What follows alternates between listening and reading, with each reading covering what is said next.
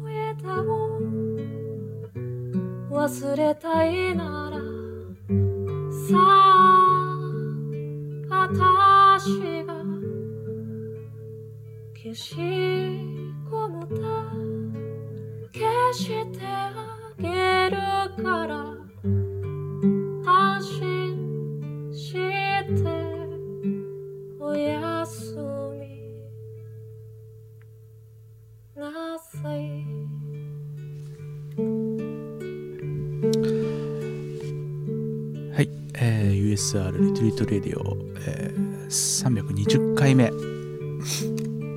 の放送でございます。口上行きますかね。はい、えー。この番組は東京のクリエイティブシーンの話題からタイムライン雑談まで、際限のない振り幅の引き出しでお送りする深夜の隠れ家的ベッドルームラジオ。えー、ネットの片隅から皆さんのながら時間を拝借させていただければと思います。えー、2008年の12月からニコ生を primary source に secondary を Mixcloud にて配信しております。ということで、えー、超久々の319回目からほとんど1週間も空けてないくらいで、えー、まだちょっと隙を見て収録というか配信をしている次第なんですけど、はい。えー、今日は11月の26日っすね。火曜日。朝朝4時。いやーね。毎年恒例のブラックフライデーでめちゃくちゃこう何を買おうか悩んでて。今日ちょっと早く寝ちゃってめっちゃ早く夜中の2時ぐらいに起きちゃって何しよっかなと思ってずっとネットサーフィンしながらあの機材この機材の値段をこう調べて 何を投資しようかなみたいな感じで。眺めてたんですけど、まあ、前回のラジオであのインタービーの話とか全然できなかったのでそう、まあ、映像屋さん視点と音楽屋さん視点というか、まあ、僕専業音楽屋さんじゃないですけど、まあ、一応、ね、DJ やったり、え、たまにぽいこともやるのであとまあねそもそも音楽スタジオを経営してるから、まあ、ちょっとね欲が出ちゃうっていうかあここまでのものは投資した方がいいのかなみたいなやっぱあって。まあそれこそねうちのスタジオにいる隣の道友さんなんかはあの DTM っていうかね音楽プロのエンジニアなんでプロデューサーなんでそれはまあ必要なスペックのあの音楽機材ですね。それは使ってやってますけど。僕僕は僕でまあ映像屋なんで映像方面のそのスペックを持ってくんですけど機材とか。結構やっぱ、まあ、当然映像屋さん音楽屋さんで機材をどういうふうにアップグレードしていこうかっていうあのアプローチがね全然違うのが面白くてそう、まあ、道友さんなんかとかだとあのよくアップルアップル製品の話はめっちゃ2人 Mac なんで好きだから話するんですけどやっぱりこうお互いが欲しいスペックとかこの機能がいいとかちょっと違うんで軸が。そこそこを話すのも面白かったりとかなんか、まあ、映像映像だけやってる友達とかと話すと逆に音楽の方のあの音質の向上とかそう音の解像度の話とかどういう機材買おうかみたいな。あんまりそういう話にならないんですけどそまあ逆もしかりで意外になんか映像と音楽両方なんつうのかなあのどっちも機材を求めてあの話ができる人あんあんまいないんですよね。というわけで、はいえー、あちなみに今日のお酒は一本木の、えー、純米酒なんですけど19度みたいなアホみたいな度数のやつでずっと寝かしてて、まあ、ちょっと飲まないとなと思って熱燗とかそんなやんないんですけど今日は熱燗熱燗というかもうとびきり燗ですね。もう沸騰近いところまで持ってって度度数を飛ばしてあのー、でマスに入れて今飲んでちょちょうどいいみたいな。あんまりこう缶つける日本酒飲まないんですけど興味はあるけどなんかまだそっち手出すのはやめとこうかなみたいな感じ。というわけで今日は序盤から日本酒飲みながら行きたいと思うんですけどどっちから話そうかな。ととにかくねあの今ブラックフライデーのセールなんで結構ね音楽機材がまあ中心かな。音楽機材が値段が落ちるのでオーディオインターフェースとかスピーカーとかまあ Amazon とかねその普通の一般の商品も値段結構落ちますけど。あとまあ12月の頭の週が、えー、サイバーマンデーがあるんでサイバーマンデーは結構そのハードウェアっていうよりソフトウェアかな。映像関係の映像プラグインとかがそっちはねやっぱソフトなんで半額ぐらい落ちる。そう期間限定で。なんで僕毎年いつももう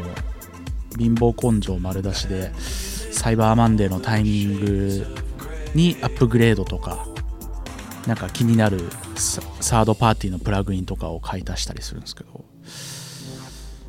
とりあえずね今年のインタービーあの、まあ、インタービーって幕張で年一でやってる機材店なんですけど、まあ、民生機よりかはちょっとこうまあ僕ら映像を少し扱う人間、えー、あとはなんか放送業界向けの機材店でまあセミナーというかパネルディスカッションもありつつホール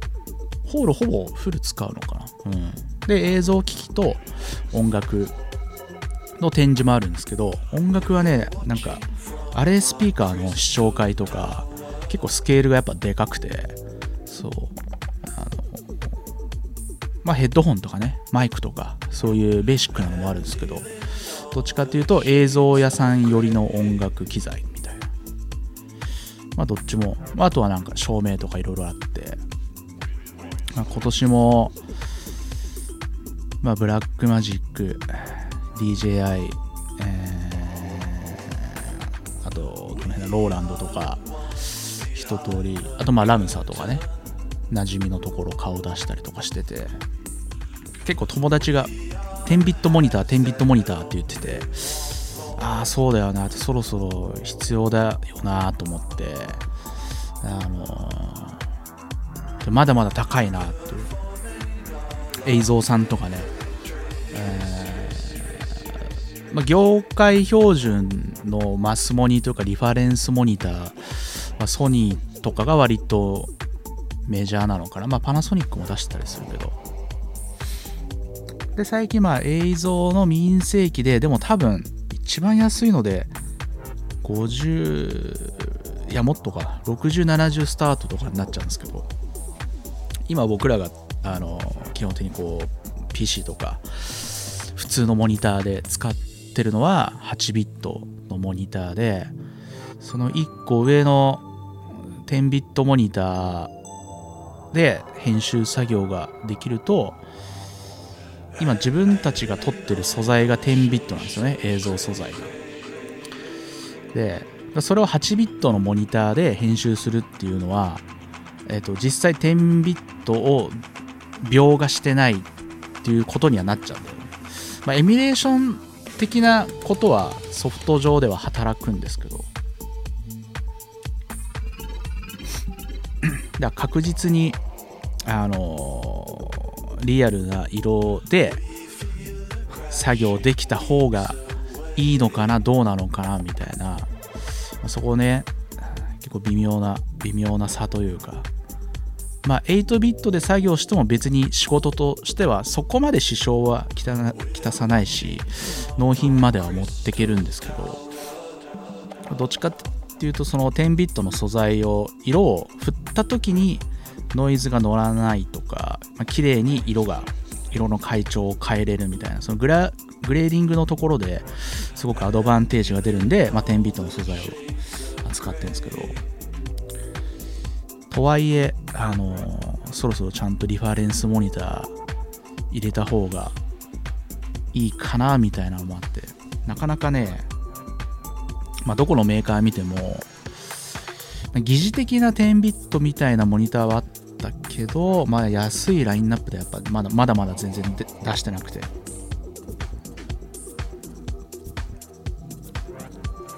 結構高い壁ですね。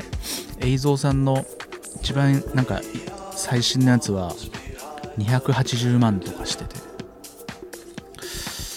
まあ、キャリブレーションとかも内蔵してるやつだったんですけど、まあ、あめっちゃ綺麗だったかな。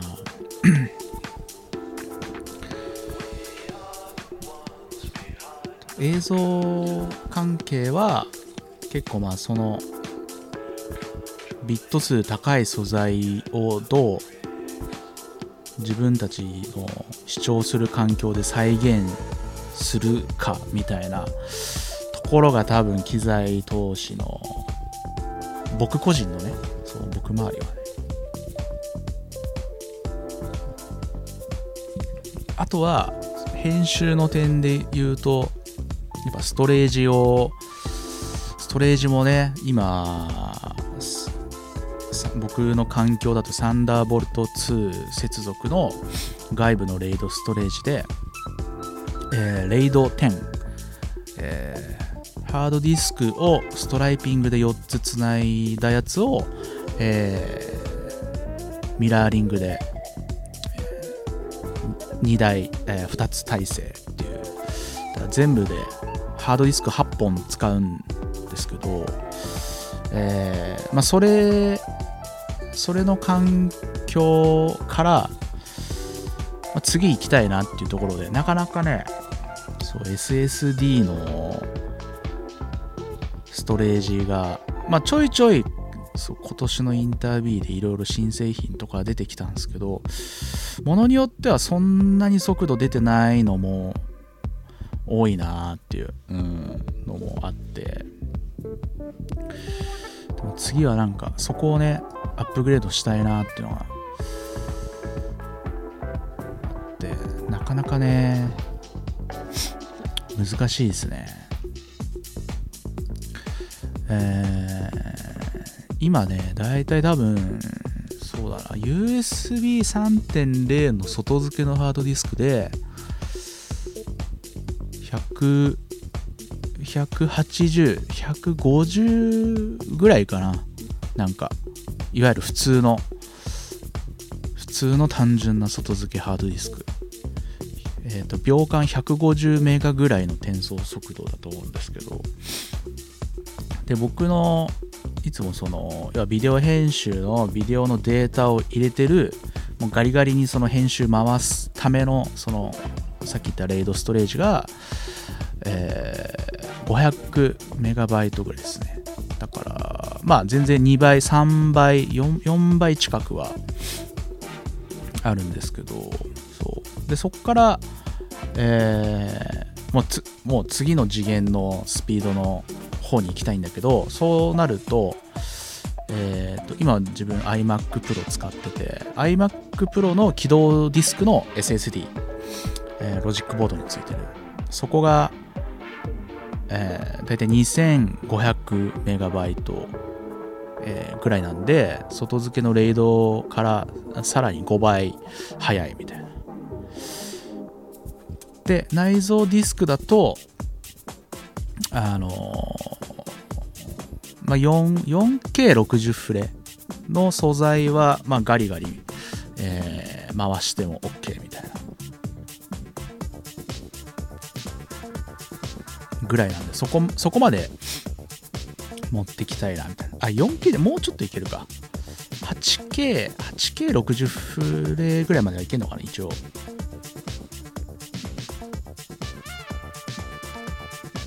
まあ、いかんせなんか起動ディスクの、まあ、SSD はめっちゃ速いなと思って iMac Pro 使ってて。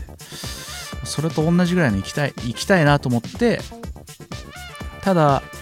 ただスピードが速いだけじゃなくてレイドであの堅牢性もミラーリングも組みたいからレイドで、まあ、M2SSD を搭載できる、えー、ストレージとかまあ見るんですけど、まあ、大体接続は早いのだとサンダーボルト3になってきて。でまあサンダーボルト3にしてレイド0ストライピングにして、えー、M2 の SSD にかけるとスピードがだいたい24002500くらい稼げる。そこがまあ、まあ、落としどころかなみたいな。感じなんですよねあ、こんばんは。はい。全然人が来なかったからどうしようかと思って。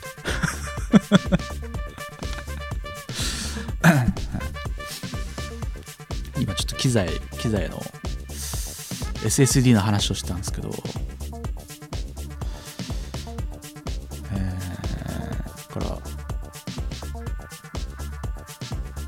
で、SSD をめちゃくちゃ、あのー、4本8本詰めるやつになると、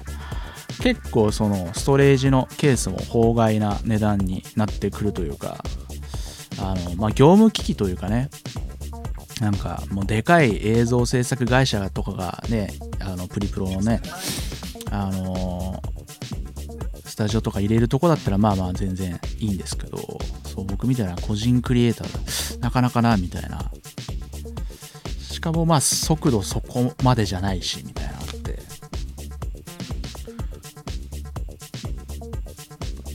まあそんな中でめちゃくちゃすごいスピード出してたのがなんかつくもパソコンがあの出展しててそれはなんか Windows の DOSV マシンなんですけど、えー、マザーボードに、レイドの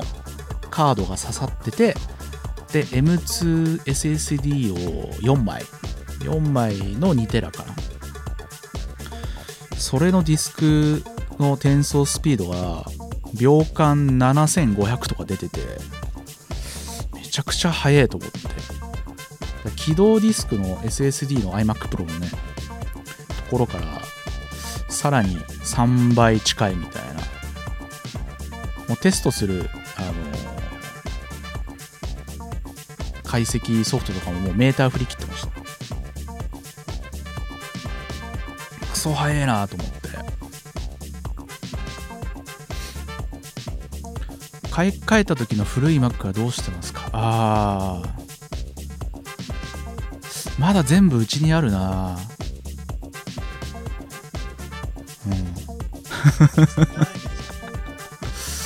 積み上がってるね。なんかどうやって捨てようと思って。最初の iBook とかその辺はないかな。は捨てたけど15年前とかの。うん。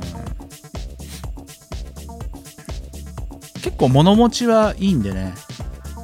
そう使ってないけどでも今ちなみに僕はねえー、あま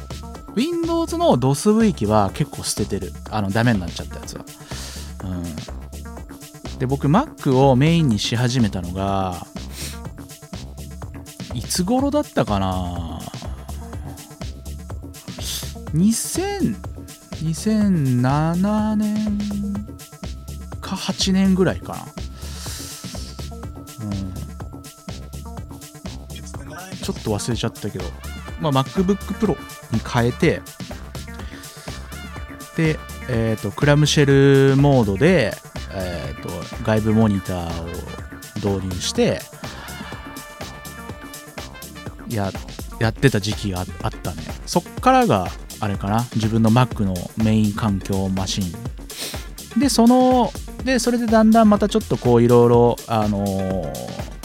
PC がもたつくようになってていろいろねあの時代が進んで。で Mac Pro に変えたかな、うん、あそれと並行してね iMac は買ってたんだ、うん、iMac でもあのね21インチのコア2デュオだから結構それまあ昔のやつで、まあ、それはだからメインマシンには使わなくてなんかサブみたいな、うん、そそういうのとかまだ普通にスタジオに置き置きっぱっすね、外に出したら iMac は結構ねかさばるっすよね。一番好きなデザインの Mac うーん。難しいな。まあでもそうね。MacBook Air かな。今、えー、とノートは MacBook Air の、えー2013年モデルを使ってるんですけど全然壊れなくて。でそれを、まあ、自分の DJ DJ 用のノート PC として使ってて、うん、当時その当時に、えー20万ぐらいかけたんですよ。その MacBook Air だから SSD も500ギガあるしメモリーも一応積めるだけ積んだのかな。8ギガまでが確か MAX だったんだけど、ま、そうフルフルで買ったんで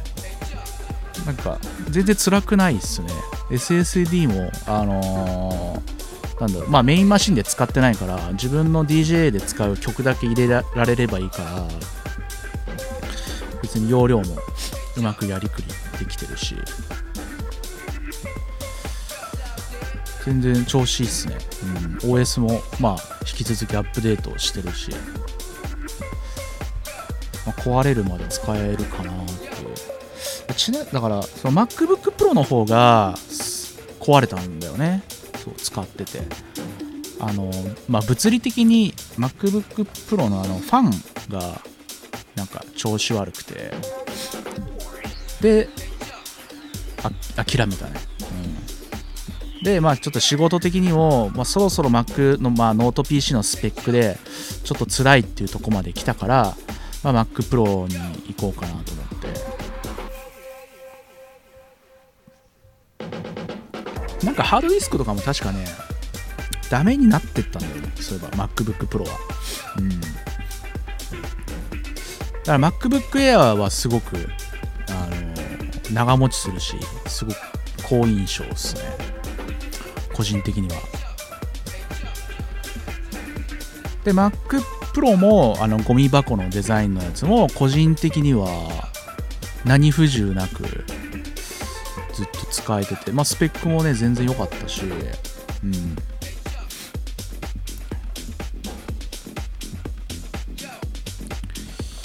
現場で起きた一番焦った Mac のトラブル。あ今年で言うと Mac じゃないんだけど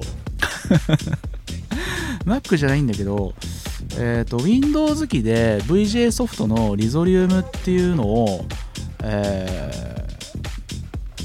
ので映像を創出して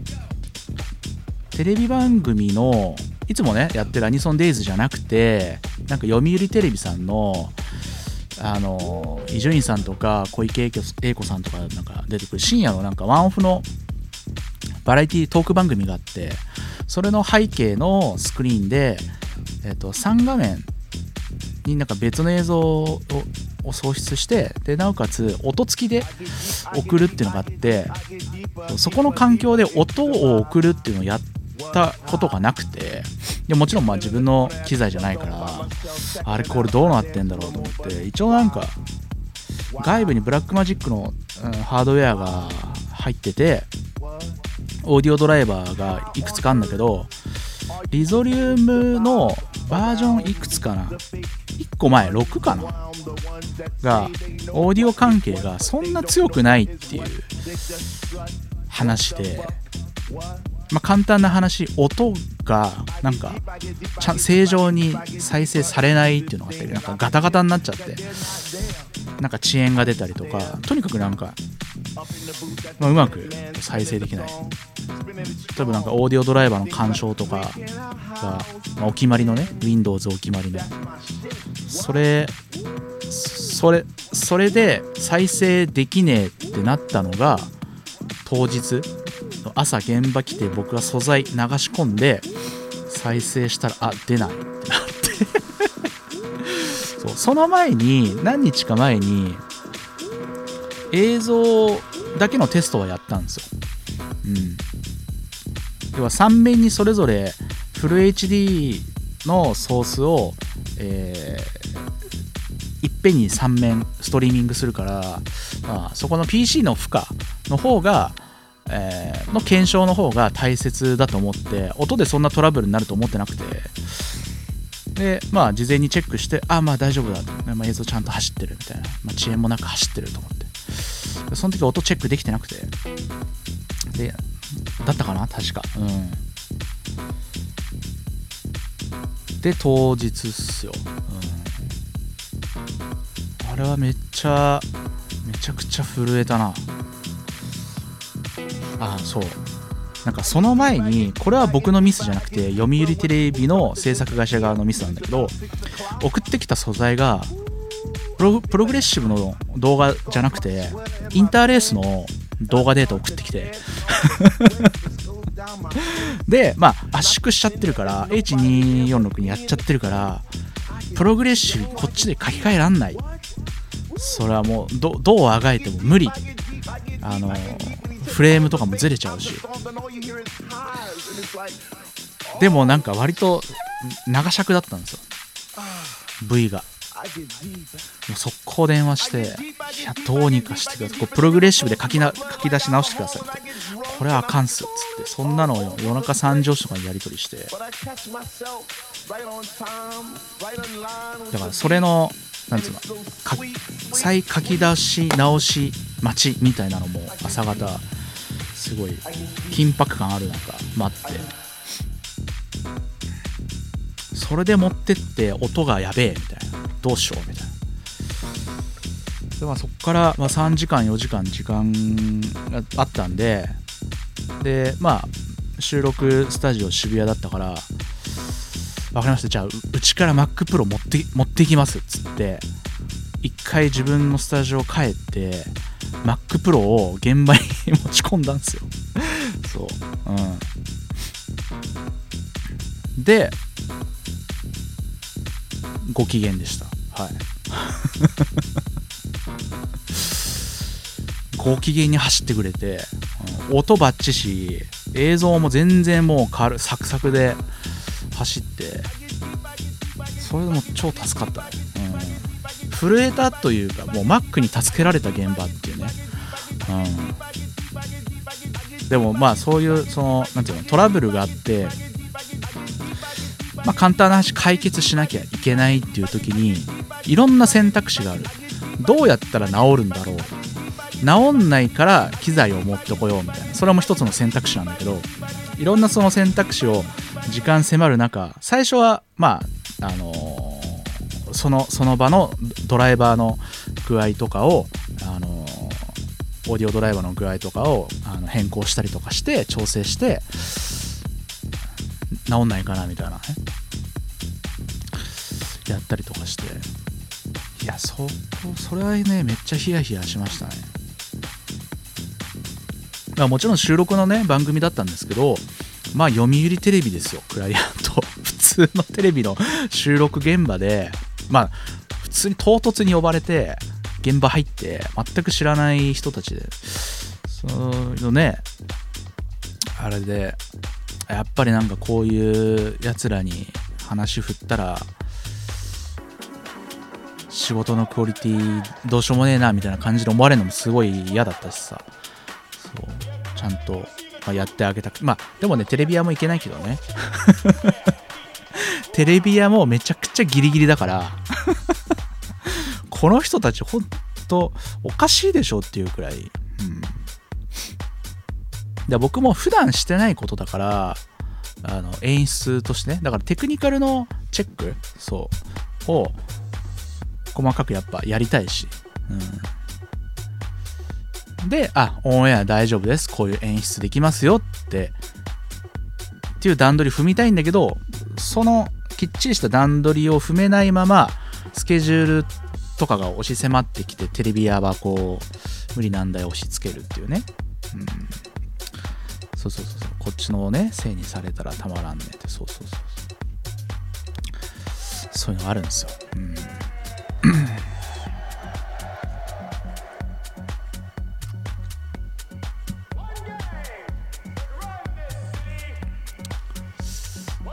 あそんなの今年一番ヒヤッとしたから、うん。ま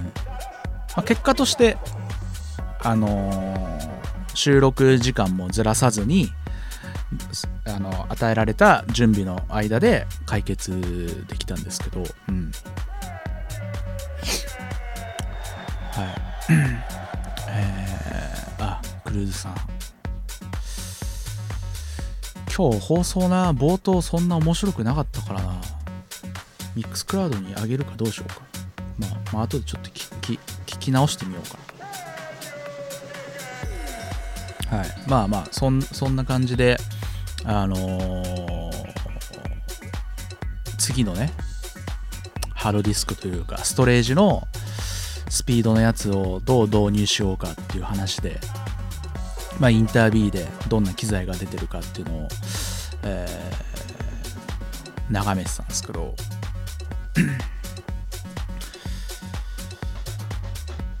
そのまあつくもの内蔵のレイド構成の SSD はその7500って出てたからめちゃくちゃ速かったですね。ただその PC は120万ぐらいだったかな。うん。あそうっすよねみたいな。だ次の Mac Pro 年末出る Mac Pro でそういうのができるのかどうなのかっていうのはありますけどね。うん。まあ PCI のスロットがあるからまあレイドカードをかまして SSD のレイド0は多分いけるんじゃないかなと思うんですけど。ただねレイド0はストライピングなんで堅牢性がまるでないんだよね、うん、その2台の SSD を1台の SSD として、えー認識させることで転送速度をあの爆爆速に上げるっていう設定になるんで。で僕なんかその映像屋さん的な話で言うとあの動画の編集ってもうガリガリハードディスク SSD とかストレージをあの痛めつけるんでいつこう死んでしまうかっていうの分かんないんでそのバックアップっていうのは、ねやっぱ非常に大事なまあ皆さんもね素敵な PC ライフを送る上でハードディスクが消し飛んだとかあると思うんですけど僕もまあ何回かそういう悲しい思い出があってで悲しい思い出で済まないじゃない仕事だと。でそれでレイドのストレージを導入して、まあ、ずっと仕事してるんだけどだから常に自分があの仕事でやってるプロジェクトファイルとか動画の編集とかのストレージの環境はミラーリングが入ってるんで、え1個のハードディスクが死んでも、えー、ともう1個、えー同じ状態のハードディスクが生きてるんで、えー新しく乾燥し直せば、え データは死なないで済むっていう、まあ、それ保険ですよね。もう絶対保険はね、かけながら仕事しないとい、つ何時痛い目に遭うかっていうのは、それは結構、まあ、怯えながらっていうのと、やっぱ仕事柄ね、そこは、あの、リスクをね、回避しなきゃいけないしね。そういうトラブルの前兆ってある。あまあまあ、前兆はあるけど、前兆が起きた瞬間にもう動画を全部救いきれずに死んじゃうっていうのはあるね。うん。しかもさ、まあ今僕 16TB なんですけど、もしまだ生きててギリギリ救えるとしても、えっと、全くその同様の 16TB をのストレージを買ってこないといけないんですよね。とりあえずなんか USB でも安いハードディスクでもいいから移さなきゃっつってもそこそこで10万とかかかるわけ。うん。っていうのを前やったことがあるんで、うん。死ぬかと思ったな。前ど、何の時だったかな？だそうだからレイドステージを手に入れた時に、あ、そう、一番最初、えっ、ー、とね、どこだっけな？ウエスタンデジタルかな？の、えっ、と、ハードディスクが2個だけ入るコンパクトな、あの、ストレージを買ったんですよ。サンダーボルト1の時代。だけど、まあ、当時で言ったら、その、一番早い環境。で、サンダーボルトでハードディスクのあのレイドゼロでストライピングで組むから、えーかなり早い外部ストレージの環境を当時作れるっていうんでノリノリで買って78万ぐらいしたかなそう。でまあ割とその調子に乗ってストライピングでずっと運用してたんですよ。そしたらね追い気になりまして。もうストライピングの運用はあかんってなって。そう。レイドはやっぱそのデータの保守のために使わなきゃダメだと思って、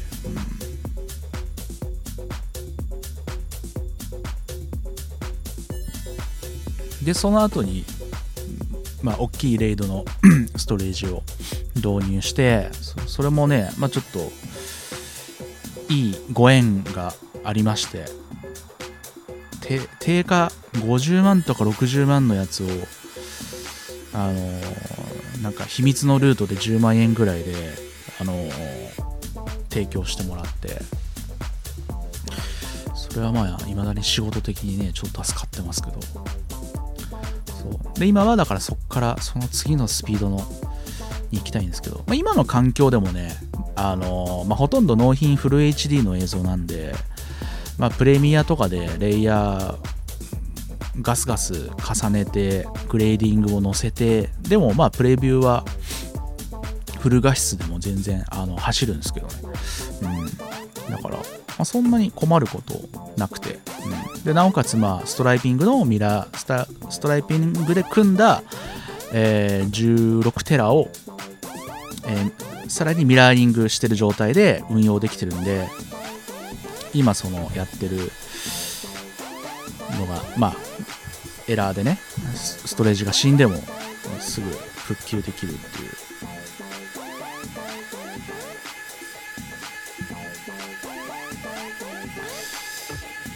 でまあそう次のステップアップでやっぱりね一番こうえーそのレイドでスピードが速いとかミラーリング環境を作るとかっていうのと同時にいっぺんに大容量ストレージというか,、うん、今その僕16テラのところに仕事のプロジェクトファイルをぶち込んでるんで、えーまあ楽なんですよね。年間の運用が、うん、例えばそれを、えー 2TB のハードディスクで仕事をもししてたとしたらまあものによるんですけどうんそうだな。ぼえ映像の例えば23分のちょっと企業 VB を作りますっていう時に、えーまあ、シチュエーションによってもうどんだけ素材取るかっていうのはいろいろありますけどそれはね、まあ、大体 500GB 以上は多分普通に行くんで映像素材で。ってなるとまあ1案件2案件ぐらいしかそのストレージで運用できない。その次もうあの目いっぱいになっちゃうから。でいちいちそれを出し入れしたりとか消したりとかやってるとまたちょっと不具合出たりとかそのプロジェクトファイルがね。そうだから僕はなんか一回そこに保存したプロジェクトファイルとビデオストレージのそのファイルの場所は動かさないでまあ最低2年は置いとけたら置いときといな置いときといときたいなとは思ってるんですよね。まあ、クライアントとそういう別にやり取りを契約をねしてるわけじゃないんですけどあのたまにごくたまにあの時の素材そのプロジェクトファイルをうんぬんかんぬんみたいなたまにあったりするんで、まあ、その時に答えてあげれたらいいなっていうぐらいなんですけど、まあ、基本はあのなんつうの、まあ、半年とか、まあ、10ヶ月ぐらいはあのこっちでいじれる状態にはしとくけどそれ以降はあの保証ししないんでみたいな話はもちろんするけどね。あの契約的な話で言うと、うん、そんなずっとなんてねあの持ってらんないから。僕まあそういうのそれはなんかいろんなクリエイターさんあのいろんな方針でやってるんであの僕が平均的な考え方っていうわけじゃないんですけど、うん、中にはもう納品したらもうすぐ全部消してもう次のプロジェクトファイルあのあれに取り掛かってストレージにバッて素材入れるみたいな、まあ、そういうところもあるし、うん、僕のやってるまあなんうの映像仕事の案件の雰囲気だと、まあ、16テラあれば、まあ、過去の、うん、今までのやつのもあの、まあ、年末断捨離とかやるんですけどねもちろん、うん、全部はやっぱあのストックできないから。ただまあ直近1年2年のプロジェクトファイルはま全然そこで運用できるんで、うん、だからやっぱそんぐらいその大容量かつっていうのがすごく大事なんですけどそうなるとないんだよね。そうインタービュー回ってみたけどなかなかなくて、うん、そのスピードを出してくれるやつが、うん、で今あの一番自分の中でまあここかなっていう製品が、えー秋葉館秋葉原の Mac 専門店の秋葉館のオリジナルのあのとなんかセンチュリーが一緒に作ったやつで結構安くて10万円でサンダーボルト3接続の M2 の SSD が2枚刺さる、えーしかもレイドゼロ設定になってるやつが10万で出ててあそれいいなと思って。で4テラかな？4テラストライピング？だからまあ、4テラストライピングの、えーで、まあ、実測が、iMac Pro の起動ディスクの SSD と同じぐらいスピード出るんで今の環境より5倍ぐらい速いスあのストレージのねスピード感でできるから、まあ、4K 素材とかまたちょっと軽く扱えるようになれるしそれをね年末年末っていうかこのタイミングに導入しようかなってちょっと思ってて、うん、それが一番コスパいいかなと思って。その代わり、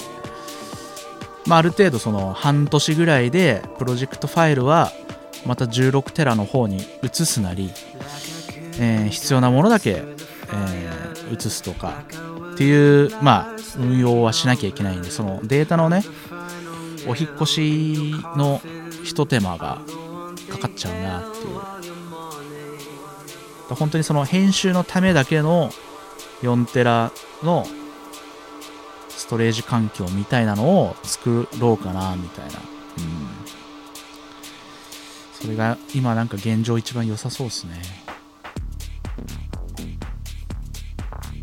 もう多分ねその次行くとすればそれこそ Mac Pro 買ってあのロジックボードについている PCI 接続のレイドカードで、えー M24 枚差しのストライビングゼロみたいな。で 7500MB 秒間出すみたいなのがいいんでしょうけどね。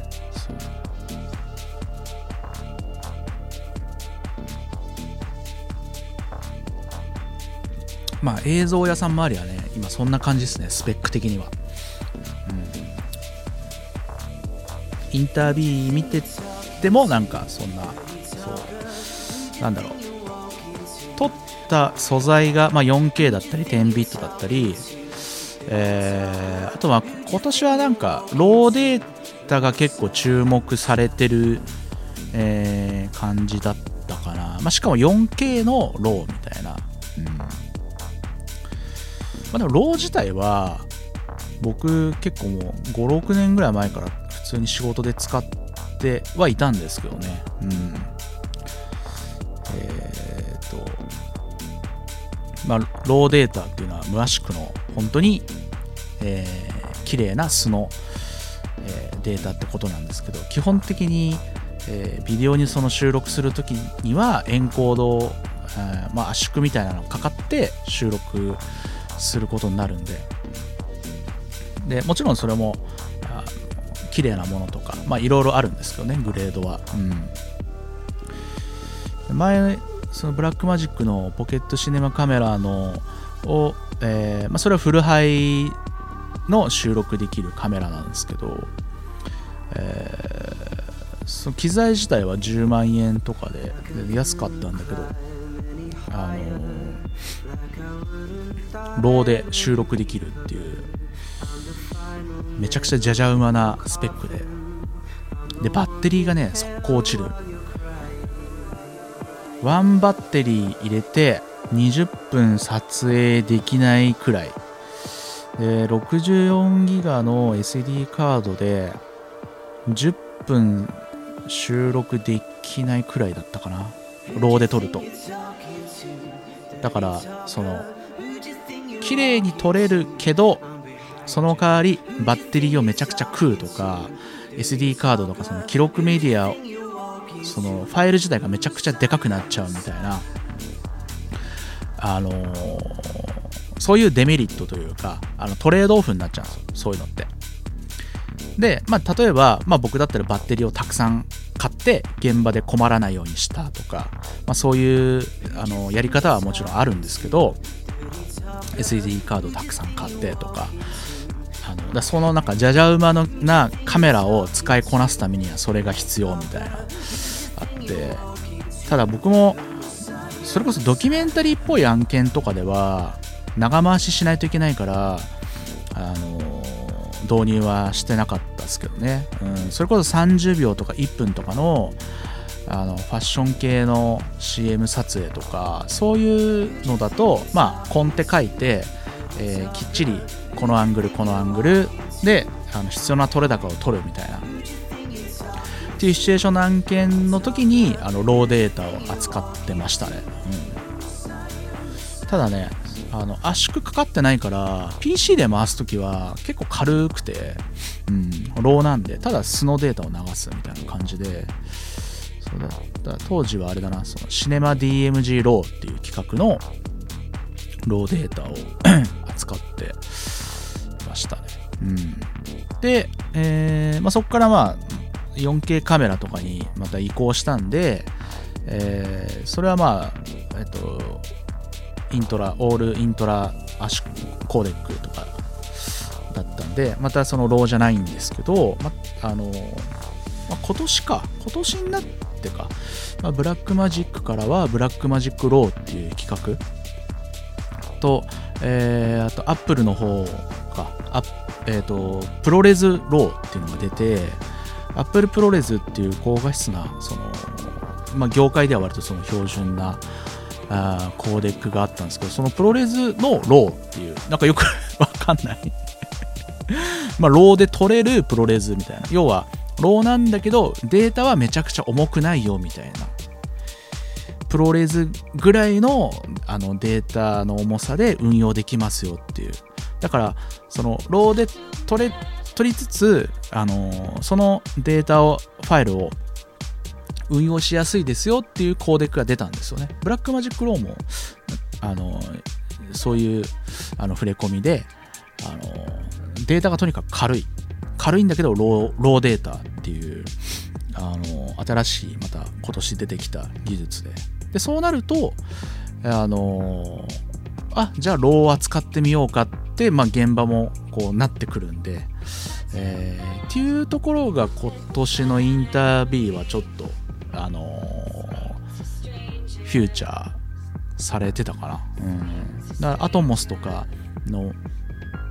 あのレコーディングするメーカー外部ストレージのモニターがついてる。あそこもあそこが ProRes RAW かなの収録ができる、えー忍者とか出してて。この話してわわかるかな？大丈夫かな？めちめちゃくちゃ多分興味ない人には興味ないワードしか飛び交ってないっていう、うん、そうだから今 8K にすごく行こうとしてるんだよね。そう。今ねえーまだ 8K で撮れるカメラも、えーそれを収録するものとか PC それを再生できる PC とかもなかなかスペックとして出てこないので。てかまあ次の Mac Pro っすね。年末出る Mac Pro だから最低80万スタートみたいなあの Mac Pro で多分ようやくまあまあ 8K が普通にサクサクいけるだろうみたいな。うん。でもそもそもなんか僕らが、えー扱うようなミドルスペックのカメラで 8K のものが、まあ、まだ出てきてないからまだいかないんじゃないかな。うん。あのー今はどっちかっていうとまあ 4K は普通になってきたけどえーまあ実際じゃあ 4K を映しましょうっていうね最終納品としてっていうあのー納品先ってまだないわけですよ。ほぼ。テレテレビ局もフルハイでしょ多分。うん。なのでその割とその 4K で撮ってクロップしてフルハイで活かすとかえー 4K カメラのスペックになるとフルハイで撮った時にじゃあ60フレームで撮れますとか120フレームまで稼げますとかあの機材のスペックがそういう風になってきてるので、えー特殊なカメラとか高機能なカメラを使わなくても、えーとスローな動画をつあの収録できるとかね、えー今そういう風になってるので要は自分たちが作る、えー成果物の時にいろんな選択肢が増えるっていう感じですね。映像的に、うん、もちろんその画質の向上っていうのもただそのなんつうのかな 4K から 8K みたいな話じゃなそのフルハイから 4K で単純に綺麗っていうだけじゃなくて、えーまあ、デュアル ISO とかで低低ノイズを高感度低ノイズを実現するカメラの機種の性能がちょっと上がってきたりとか。まあ、ソニーもそうだしあの、まあ、パナソニックも GH5 から 5S でデュアル ISO ついてそうするともうアンダーの黒の部分のノイズ感がすごくあのノイズが低減されて綺麗にあの収録できるとかどんどんどんどんなんかその画質の大きさとだけじゃなくてあのもっと綺麗に撮れますよっていうようなのが今お追っついてるっていう感じかな。追いかけてるっていう感じかな。映像のビット数もまあその8ビットから10ビット収録にななってどんどんどんどん綺麗に撮れていきますよみたいな風にはねちょっとずつ進んでいってますね、うん、だから非常にあのまあ僕らが作る標準的なフルフル HD の、えーまあ、もしくは 4K もそうなんですけどそこの画質がまた向上していったり、えー収録するデータが軽くなったりあの運用がすごくしやすくなったりっていうころかな。その今年の注目ポイントは、うん、またもうちょっとねあの時代が進んで技術が向上したりすると今度 8K にっていう風になると思うんですけど、うん、今そその辺かな、うん、だからそう僕的にはそうカメラも投資しようかどうしようか。ブラックマジックのポケットシネマ 4K を、まあ、そんな高くないんで15万ぐらいなんで、まあ、別に買ってもいいなとは思ってるんですけど。またね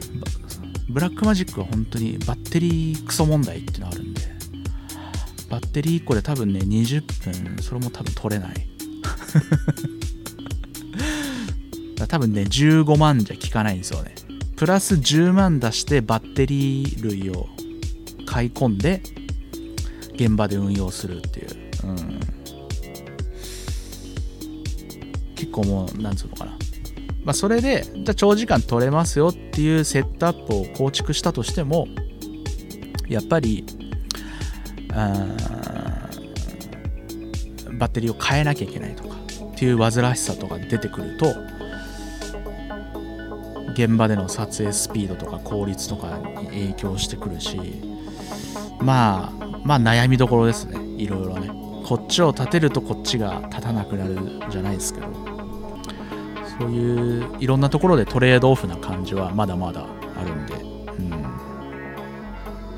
うん、いろんなねメーカーとかそのカメラによってね、うん。はい。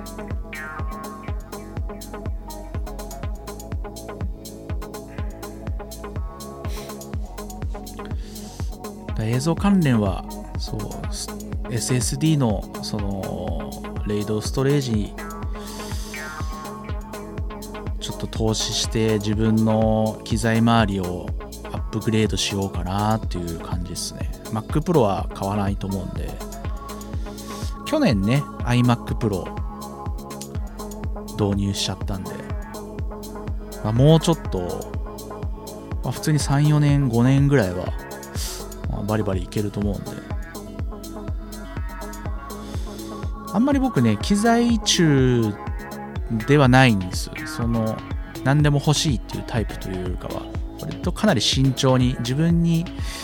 今確実にこれが必要だっていう投資しかしないタイプの。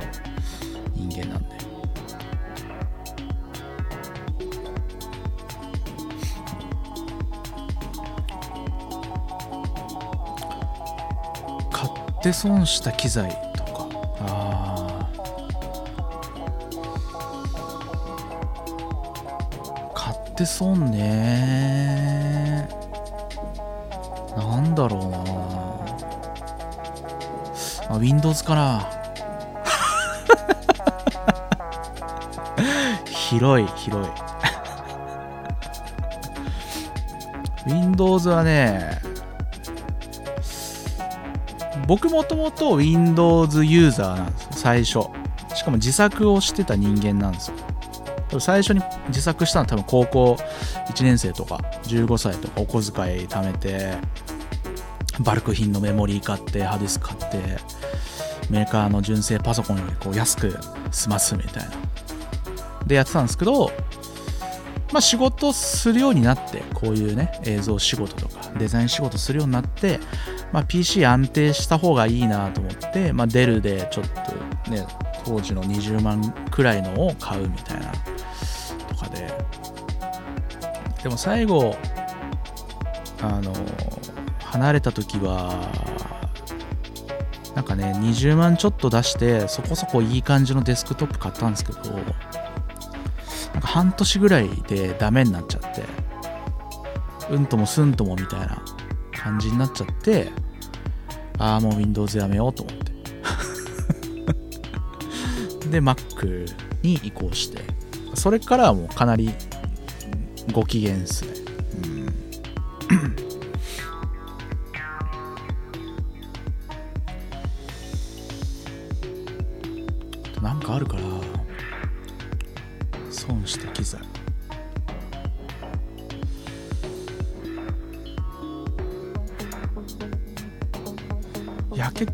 う時慎重なんでね。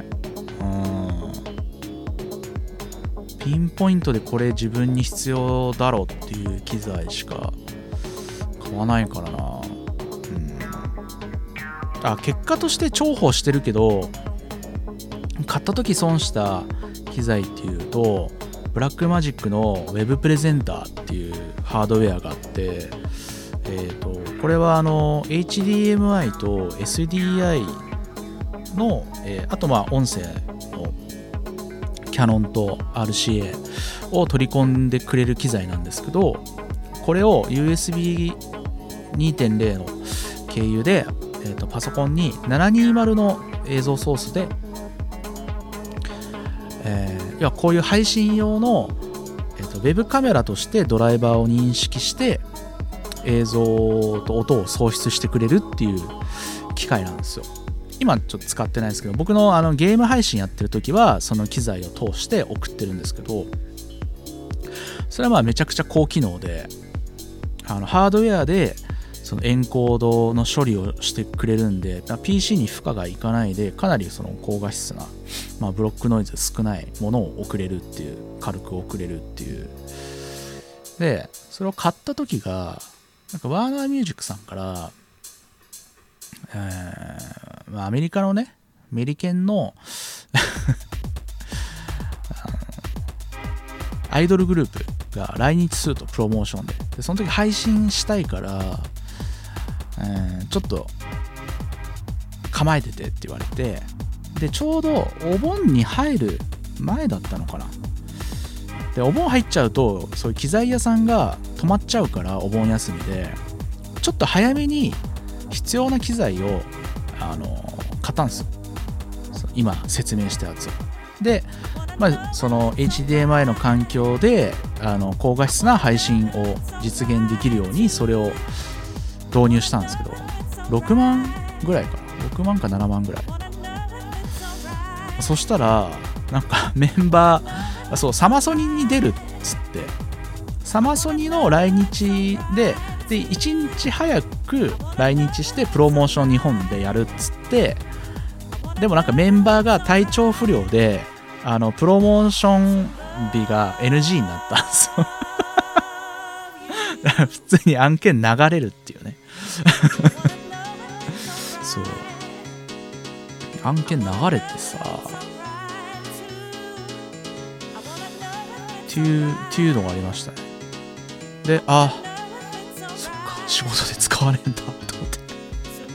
ただただ趣味であのニコ生の生主がブラックマジックの製品を買いましたみたいなそういう感じになっちゃった。結果として。まあでも今ずっとあのパソコンの横にこう接続してした状態で使っててあの導入して買ってよかったなと思います時間が経ってね、うん、まあ6万円分のペイはあの何もしてないんですけど普通に配信機材6万かけたっていう。もう今全然そんなね昔みたいに配信してないのにそんなに機材に投資してしまってるっていうね、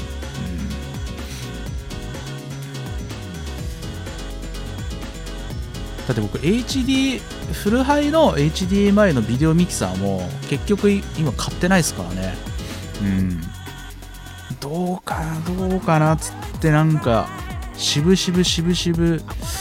結局買わずに来てて、うん、だまあそれを導入してればまあ配信でも使えるしそうだブラックマジックの ATEM とかね、うん。まあ、10万ちょっとぐらいの機材なんですけどビデオミキサー、えーまあ、自分のクラブ VJ でも役に立ったり。でその前は、えー、ローランドの V4EX だったんで HDMI の入力あったけど360っていう SD 環境っていうちょっと変わったやつで。でそそれが18万とかだったかな、うん、まあまあ UM で何年か運用したんでパーティーで。元は取ったかななんとは思うんですけど結局まあ今の時代もうみんなフルハイに変わっちゃったからまあほぼ活躍はしないっていう感じになってでその後はローランドが、えー、V1HD だったかな。忘れちゃった。型番忘れちゃったけど、えー、4チャンネルのフル H フルハイの HDMI のビデオミキサーをねフィジカルのミキサーを出したんですよ。それが12万とかかな？そうブラックマジックと同じぐらいで。でもまあそれを導入するかどうしようかみたいな結構自分の中でこうせめぎ合いつつ結局導入しなくて。ベントとかで VJ が入って入ってあもういいやビデオミキサーなしでいいやぐらいの感じで行ったら普通にビデオミキサーあの箱に置いてあってお超ラッキーみたいな。それで運用したりとか、うん、結構ねあのそのその辺のビデオミキサーは結構いろんな現場にあのもう常設が当たり前みたいになっててあ買わなくてよかったっていう、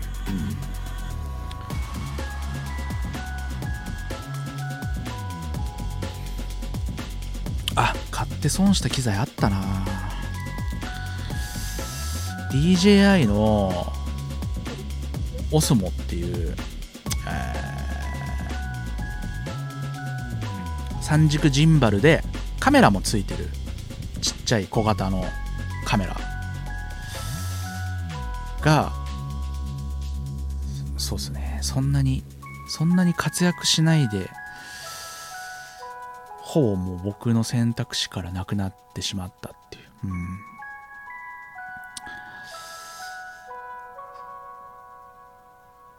それはあのうん値段は5万円弱ぐらいなんですけどそう結局仕事では使わな使えない画質的に、うん、そこまですごい綺麗なあの絵が撮れるカメラではないので、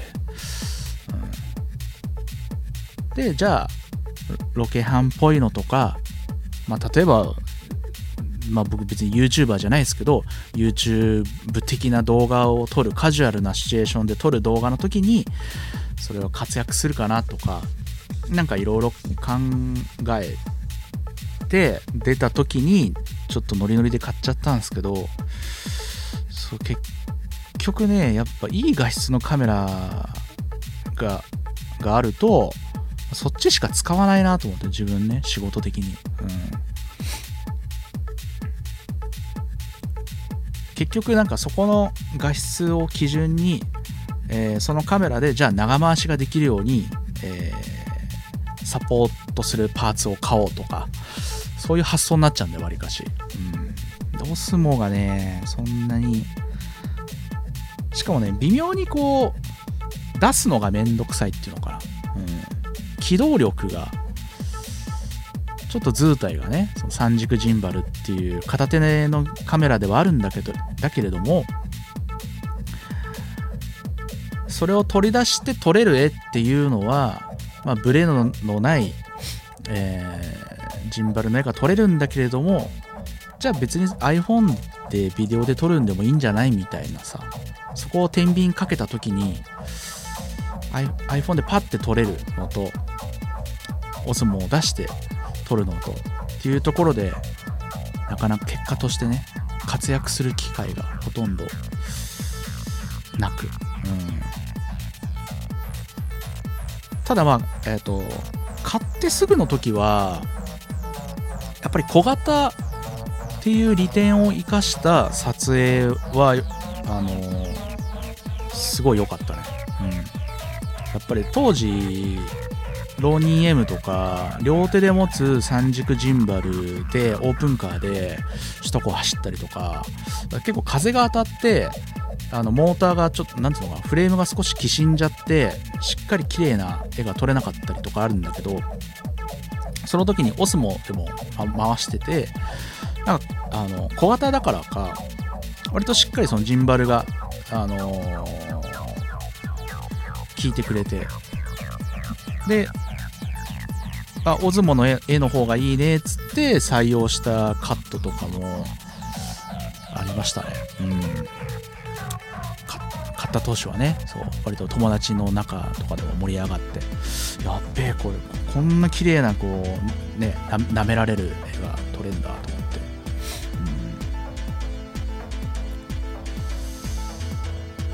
うん、でもまあほぼほぼ今は、うん、あとまあ GoPro とかかな買って損した機材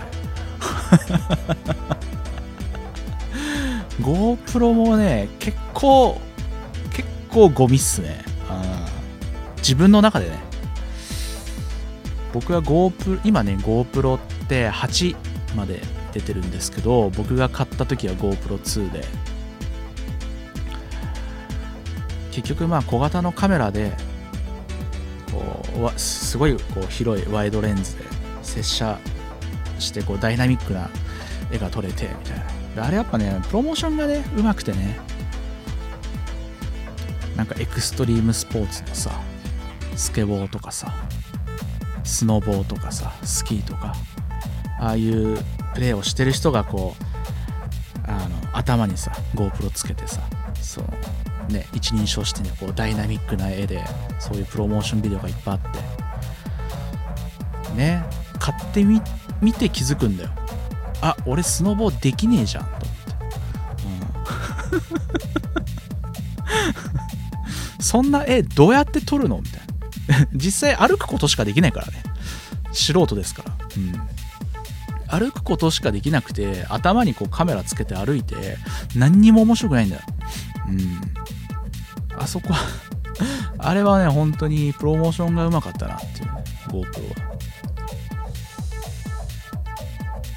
アクションカメラの罠ですね、うん、GoPro ってもう強くないってああ GoPro はもう死ぬのを待つだけっすね、うん、GoPro は GoPro はちょっと前にドローン市場に参入しようとして GoPro えっとカルマっていう機械2年前かな。でそれね完全にローンチ失敗したんですよね。エラーが多くて。落下事故とかめっちゃ多くて。でそこの市場は DJI のファントムっていう機材があの先行してたんででもともと DJI のファントムもファントム3かな2かな？ファントム2っていうのを持ってるんだけど2はカメラがついてないんです DJI は。でそこに、えー、アタッチメントを導入して GoPro のカメラをそこにつけて運用しましょうっていうのが最初の DJI のドローンだったんですよね。そでそれが、えーと、ファントム3とか4になって、まあ、カメラもセットでついてくるっていうものになって、まあ、GoPro いらなくなってみたいな。で GoPro は GoPro でその自分たちのそのジンバルの技術とかカメラの技術を使って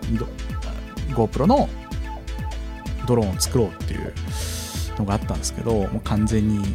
失敗しましてね、うん、レッドブルとかモンスターエナジーとともに盛り上がってきた感じ。ああそういうそういう印象の人もいるんだ。あでもそうそうかもね。そうなんかエクストリームスポーツ界隈とかで。うん。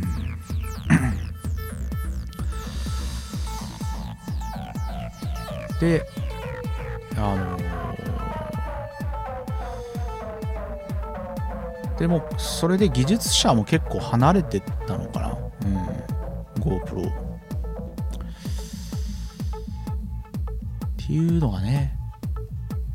ますね、うん、でまあ今一応8出してるけどうん。もうねああいうアクションカメラでやれることが少なくなってきたね。うん。僕らはもう画質とかを、あの求めてそういう機材買うしそうするとなんか GoPro なんてその使いたくないんだよね。映像絵が汚すぎてさ、うん、BG が止まっちゃいました。はい。えー、はい。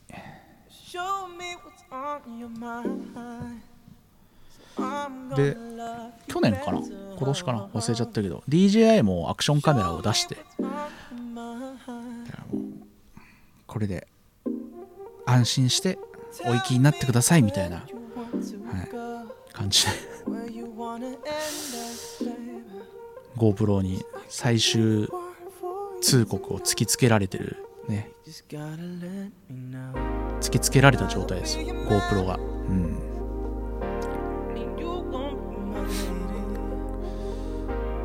えー、えー、っと他の他のコメントも拾おうか。VJ やりやすい箱はどこ？ああいや僕でも今そんな入ってないからな VJ うん。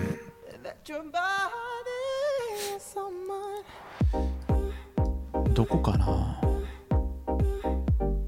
もう昔話になっちゃうもん。代官山エアーの後期はすごくやさ優しかった。優しかったっていうのは違うけど。あのスタッフの人たちもちゃんとあのまともになって、うん、VJ 用のブースもちゃんと広くあの一区画ちゃんと綺麗に作ってくれて。やりやすかったですね、うん、エアーはそう。だか後半 LED スクリーンを LED スクリーン入れてたよな？入れてなかったかな？入れてないか。プロジェクターだったかな？いや入れてたような気がする。そう入れて入ってそう。すごく良かったですね。うん。ちょうどなんかスクリーンをこう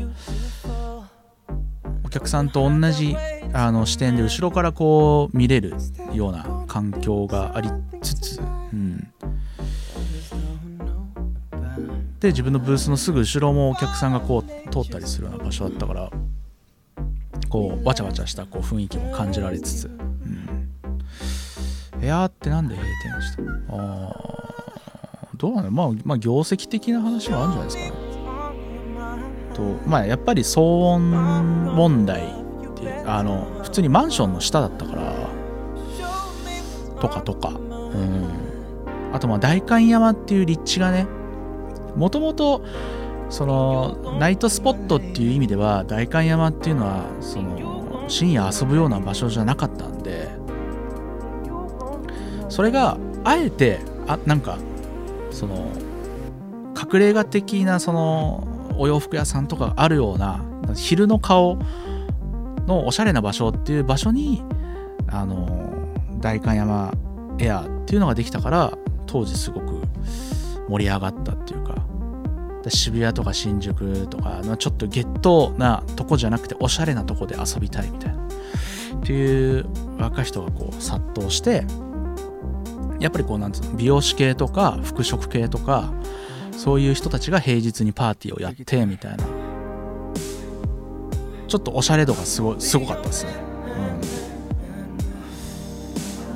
うん、それこそ中田くんとかがやってた、えー、あれなんだっけ？トリックアトリートってよかったっけな。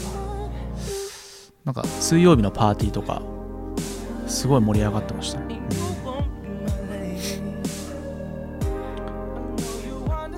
まあそれってもう何年だ？2004年とか5年とか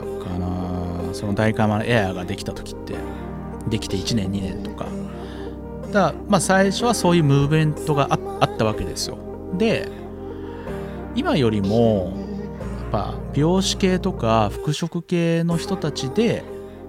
なんか一つこうコミュニティとか DJ やってるチームがあったりとかで盛り上がってたんで要は平日のシーンがすごい盛り上がってたんですよね。そう。っていうのも背景としてはね当時ありましたね。うん。結局上のカフェは行かなかったな。ああフレームス？俺結構ね飯食ってたよフレームスで。うん。あの VJ の休憩中とか。あの同じ系列なんです。フレームスカフェっていうのとあの代官山エアグローバルハーツってね。でまあそっからまあまああのー、こういうねカウンターカルチャーといいますかユースカルチャーっていうのはまあ時代はやっぱねクラブといえどそのトレンドで変化はありますんで。月日は流れみたいな感じですね。うん。僕もウームでオーガナイズしてた時はまあそのエアーで DJ とかやる回数は落ちたけどでも結構お世話になってたんでエアーさんって。その僕がクラブ業界入った時もエアーさんだったし1年半とかやらせてもらってたの。で2000多分13年とか14年とかかな。多分エアーが終わる、えー、1年2年とかを結構呼んでもらってて。それこそなんだっけ？えー、ジャズトロニックの野崎さんがやってたラブラブトライブだっけかな？週末のパーティーとか呼んでもらったり。当時エアの店長が誠一さんって人であの、まあ、プライベートとかでもたまにこう交流のある方だったんですけどなんかすごくお世話になりましたね。うん。よくしてもらってました、うん。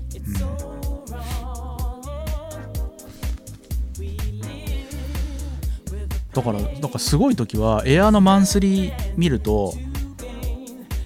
俺俺のクレジットと写真が3箇所。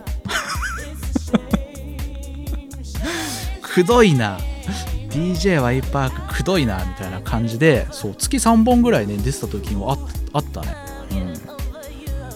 ん。しかもなんつうの？DJ で出るところもあれば VJ で出るところもあるからでみんなさコミュニティがブッキングしてもらってるコミュニティが違うから結果としてマンスリーフライヤー開くとあ俺が3箇所いるみたいな。でそれぞれ全然全然別そのお客さんもジャンルも結構違うくらいの、あのー、案件のところに入ってて。そんぐらいエアはあのお世話になったな。個人的にもなんかグルーブは合ってたな。箱が閉まると DJ とかジャンルの世代交代してしまうので辛い。あねえどうねえそういうのね。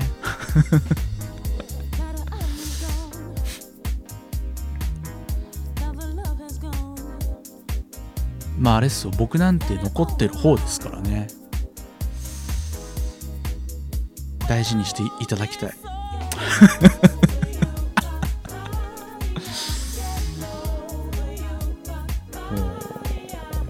僕もねもうまあリアルに現場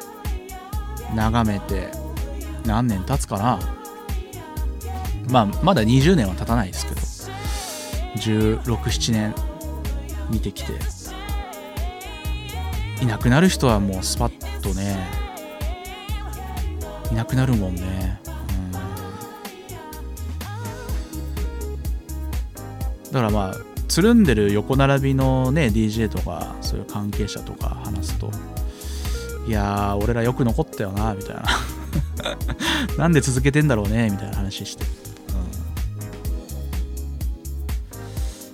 まあ、あとその、ジャンルに対しての浮き沈みみたいなのも多少まあそういうのもあるよね。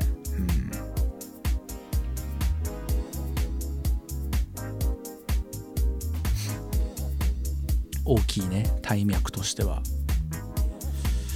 僕は正直変わらないので、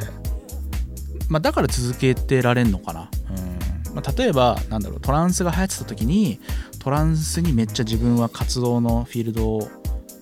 寄せなかったし、うん、EDM が流行った時に EDM に行こうとかって思わなかったからやっぱりそういう時に行こうっつって舵切った人はその時やっぱ人気出るんですよ。そういうなんかシーンの後押しみたいな。だけどあのー、まあそのその後でししっぺ返しっていうのもおかしいですけどまあ衰退が来るから一時しか流行らないじゃんジャンルって、うん。まあ、その時にどう立ち回るかっていうのはあるよね。うん。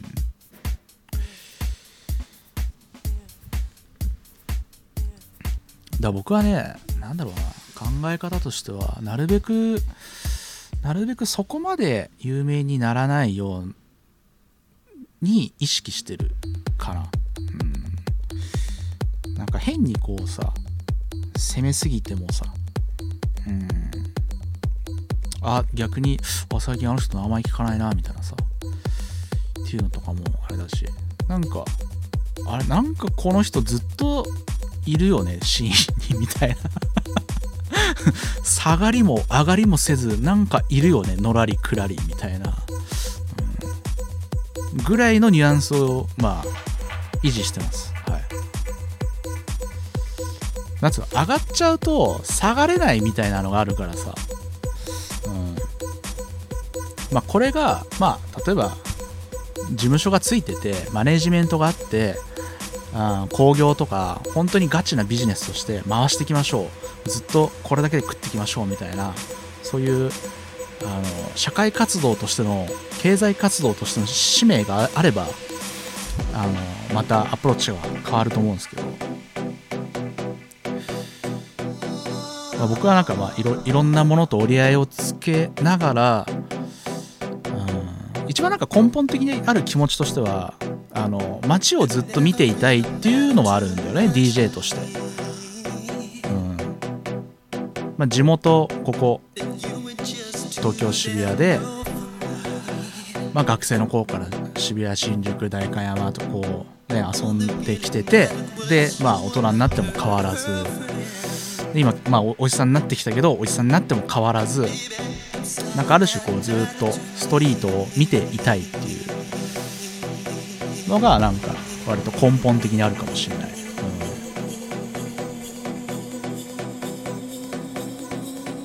うん。まあ、本当に DJ DJ 欲だけを満たすんだったらあの配信とかでもね別にいいだろうしね、うん、最近ドラムベースが弱くなって体感があります。あまあそうだからまあドラムベースもそうですし私たちハウスの業界も多分ねドラムとハウスはね似てると思うんだよね。境遇がね、うん、盛り上がってた時代ないもんねっていうね正直な話。やっぱあのね日本のシーンは、えー、まあ、ヒップホップ R&B って、まあ、そっちはまあめちゃくちゃ盛り上がってる。まあ、全然コミュニティ違うからね。あっちあっちでこう、まあ、数字というか人気があって。で、まあ、四つ打ちになるとやっぱ強いのねテクノなんですよね。そう。テクノ、まあ、あとはまあその昔で言うとトランスとか野外レイブのあの層の人たちもすごくなんつうの。今現場来てないけど、えー、あじゃなくて、えーと辞めてった人いるけどまだ当時のそのレイブシーンとかですごく活躍したり遊んでた人たちよ、まあ、40代とか、まあ、男性も女性もそういう、まあ、ちょっと上のね先輩方みたいなのはあの現場に結構いたりして、まあ、たまに昔話して懐かしいねみたいな。でもまあそれぐらいいるんですよね遊んでる人が、まあ、そこも人気だし、えおしゃれハウスブーム？それ関係ない。全く全く関係ないからあれ。作られたやつだからあれ。クラブシーンもういい迷惑だったよあの時本当に。ハウスネーションだってうちもさやってたウームでさあの同じ番組だったからね。縦帯で入ってる時あったからさ DJ も取られてコンテンツも取られて。うちうちのメインフロアで回してた可愛い女の子 DJ ハウスネーションに取られてハウスネーションでレジデント DJ 入ったからね。ABEX 怖えみたいな。あそこはねそうそう。もう違うんだよね。そうおしゃれハウスブーム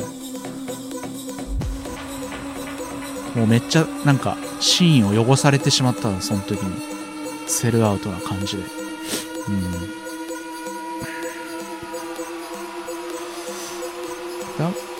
僕らなんかもうちょっと、まあ、ニューヨークハウス、ディープハウス、まあ、ボディソウル的なところですかね。生息してた界隈というか、うん、ちょっと小箱よりみたいな。そこはね、結局、まあ、ボディソーとか毎年あったりはするけど、今もあるけど、まあ、まあもちろん好きな人はいるんだけど多くはないね。やっぱテクノとかさ野外レイブ勢とかと比べると。はポピュラーじゃないっていうか。うん。でも僕はまあずっとそこのシーンの音をやってるまあでも、まあ、いわゆるベタなボディソナ音は全然やんないですけど、うん。まあ、自分なりの音というかまあ、しょうしょめちゃくちゃ正直な話すると自分の音をこう鳴らしてそれを成立させてくれる過去こうムーブメントがあったりそういうパーティーがあったりしたかっつうとなかったかな。うん。完璧にこう噛み合うあの時代は。って個人的には思ってるかな。うん。ここここ数年噛み合ってる時がちょっとあるかなとは思うんだけどそうまあ僕もまあ例えばなんだろう最近、まあ、西村くんとかと仲良くさせてもらってるけどあそこまあテクノの人たちでテクノの人たちなんだけど、えー、と声をかけてもらってるっていう感じ。うん。僕はなんかガチテクノはやらないんだけど割と硬い音方面の人間なのでだけどハウスなんですよ。そこはちょっとなんかめんめんどくさいっていうかねなんていうかね。うん。そういうだそこのあのー、なんつうのかな。純粋にテクノじゃないんだけどちょっと界隈が違うからこそ面白がってあのー、招いてくれてるみたいな。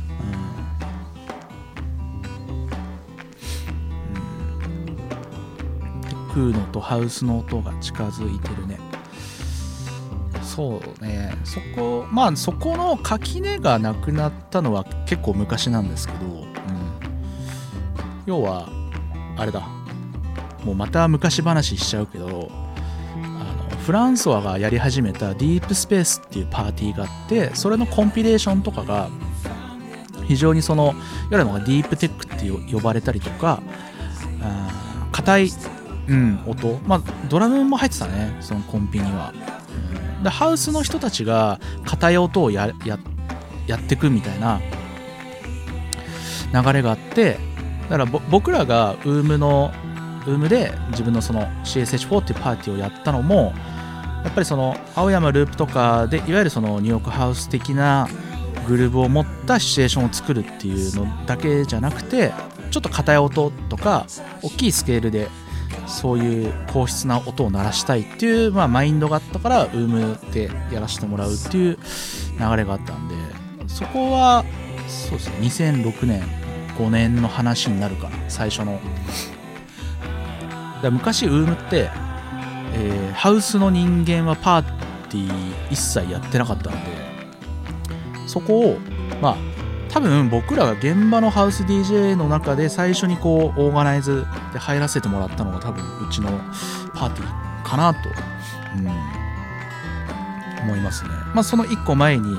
あの平日やってたあのメジャーハウスのパーティーもあったんですけどそまあ、そっちはあの福富さんとか森田さんとか UFO の松浦さんとか、まあ、その辺ゲストに呼んであとまあ中田くんも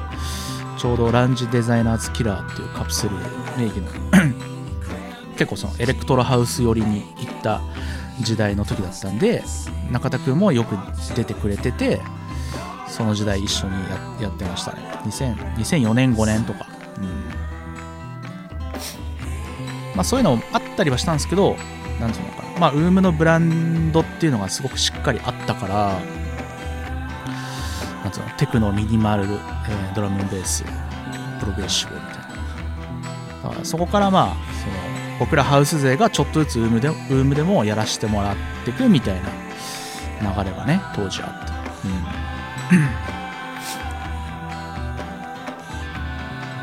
うん、でまあそのテクノとハウスの開口みたいなまあお互いのそのコミュニティ行き来し合うみたいな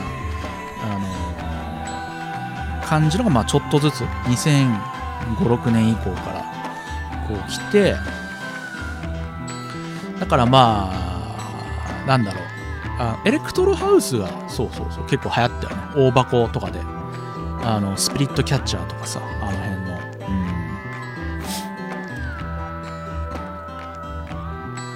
まあ、当時のねローラン・ガルニエとかまあまあまあアーティストでき言っちゃうとキリがないからあれですけど。なんか大箱に入る uplifting な、うん、 electro house tech house みたいな、まあ、そんな流れもありのであれですよ。ついに EDM がややってくるわけですね。2010年 であの当時はだ deadmau5、えーまあ、カスケードかな。割と牽引したのは。EDM の原型みたいな。えっ、と当時サイドチェーンっていうプラグインが登場してそのキックが鳴る、えー前後に思いっきしこうコンプがかかって、えー特殊なキックの鳴り方音圧すごい高いんだけどなんかふわっふわっとするようなックの鳴り方？そっからねなんか EDM 的なものがどんどん流行ってったんだけどそれはなんかすごいよく覚えてる。うん。そそれが多分出てきた2008年とか9年とか。うん、でまあ10年11年の時にはもうねトゥモローランドとか、えー何？スウェディッシュハウスマフィアとかね デビッド・ゲッタとか Z とか。あの辺のねもう往年の EDM スターがドーッとこう出てきた時代なんで,、うん、でそそっから先日本のクラブシーンで何が起起きたかっていうと、えークラブ箱とディスコ箱が今度混ざってくっていう。ことが起きてまあ今今に至るっていう感じかな。大きい流れとしては。そこはねもうもうおじさんお手上げですみたいな、うん、だからなんなんつうのかな。ジャンルっていうよりかはいろんなお作法が崩壊す崩壊していくというかあのウェイ系に巻きこう飲まれていくみたいな EDM の勢いとともに。でクラブ箱もそれにこう侵食されて余計いわゆる純粋なクラバーは大箱に行かなくなって ウェイ系しか大箱にいないみたいな、うん、だここそうだな34年45年の流れっていうのはなんかウェイ系とか EDM とかでもうお作法もクソもなく風紀も乱れてしまってナイトシーンが。でみんな小箱にあの戻ろうっつって帰ってきてる感じ、うん、あの結構まあ僕の主観だと思うけどそれは。僕がそういう流れなんで、うん、だからまあねウーム自分が辞めた時もその流れだったんで EDM ねこうガーッと来てそれは2014年。やめとこっつって。もう僕ら割とそのテックハウスのパーティーをやってたけどもう EDM も来ちゃったしみたいな。いやもうウェイ系つらいわっつって。まあざっくりふわっとした話で言うとまあまあそんなんでややめたっていうのはある、他にもまあいろいろね流れはありますけど、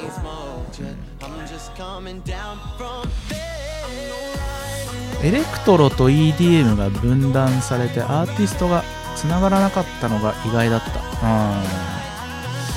ん。結局あの EDM はポップスなんだよね、うん、ポップスっていうところとあとまあいわゆるビッグルームハウスっていうんですか。あの野外フェスのでっかいところでみんなでシンガーローンしましょうみたいなところが EDM のアイデンティティだからもうお客さんが違うんだよね。もうそのみんなで知ってる曲を歌いたいとか盛り上がりたいとか。だからその音楽の精神性が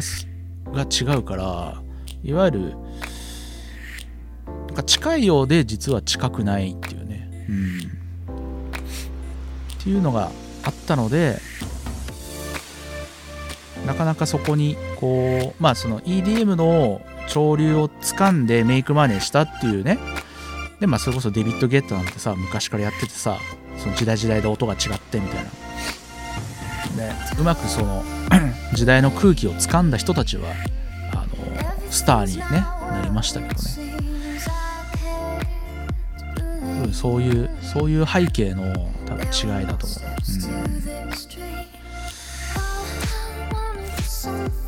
うん、っていうのがそうそんな流れが今なのかなっていうね。うん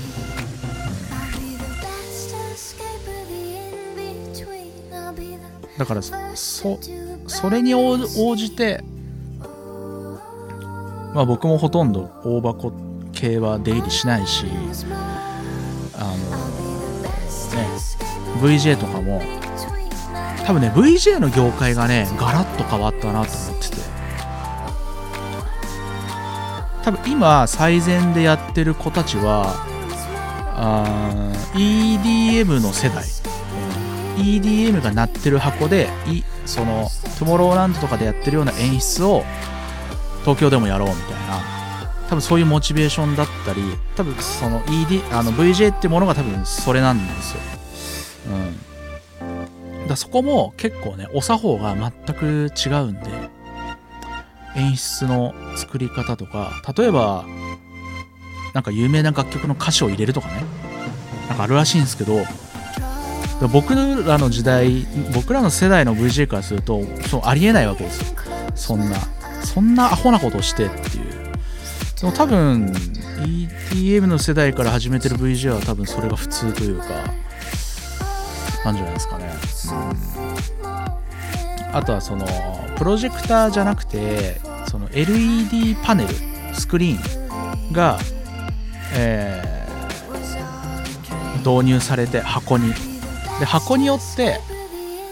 ただ単純に16対9のスクリーンじゃなくてなんか縦長でね何本か入ってたりとか結構もうその箱によってプロジェクションマッピング的なあれじゃないですけどモニターの形が結構その複雑だったりするのでそれに合わせた演出をしましょうとかっていう、ね、自然と VJ さんもそう意識してなると思うので特にまあディスコ箱派手なね箱がそういうのをやってますね。そういう LED の導入。そうなるとあの映像を見せるっていうものからもっとオブジェ的な見せ方というかインスタレーション的な見せ方になったりとかまあまあそういうのもあってその舞台装置として VJ がその一晩でやることっていうのは結構変わったのかなと思いますね。だから僕なんか例えば EDM のアーティストとか来て、まあ、やりたくもないし受けれないしね VJ、うん、いわゆる今までの普通のガイタレテクノとかハウスのガイタレが来て、まあ、そこに VJ やるとか。あの えっとまあちょっと前になっちゃうけど1年前か。ジョン・テハーダとかねベントで一緒にやらせてもらったりとかあったけど。まあそういうのはね VJ としてできるけど今ねそうなると逆にそういう系のアーティストの時にそうなるとやっぱ例えばうん、まあ、コンタクトとかちょっとこうデデカ箱じゃなくて中箱クラスになるんでベントとかねそういうの入れてるの。そうすると、まあ、スクリーンを入れてない、えー、VJ を入れないで稼働させましょうっていうコン,、まあ、コンタクトなんかもろそうなんですけどメインフロア確か VJ 入れられないんで。だますますなんか、うん、あんまりやるシチュエーションがないないんだろうなって、うん、それがなんかいいとか悪いとか残念とかっていうわけじゃなく、状況としてね単純に。ってなってる気がします。うん。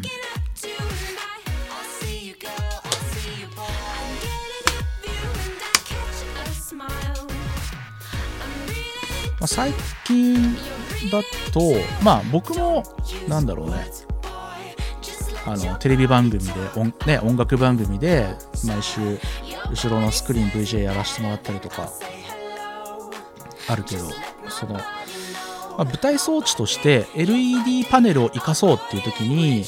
ただあの、ポン出しで、あの、映像を流すだけじゃちょっと辛いよねと演出としてっていう中で僕ら VJ がそこにあの入ってコンサルティングというか演出してあげるみたいな、まあ、そこの機会が結構増えたのかなっていうのもあるかな。てかまあ僕もアイドル現場ね VJ 入ったりもあるけどアイドル現場もあの結構柔軟に VJ とか入れる、えー、とこもあるし運営とかもあるし。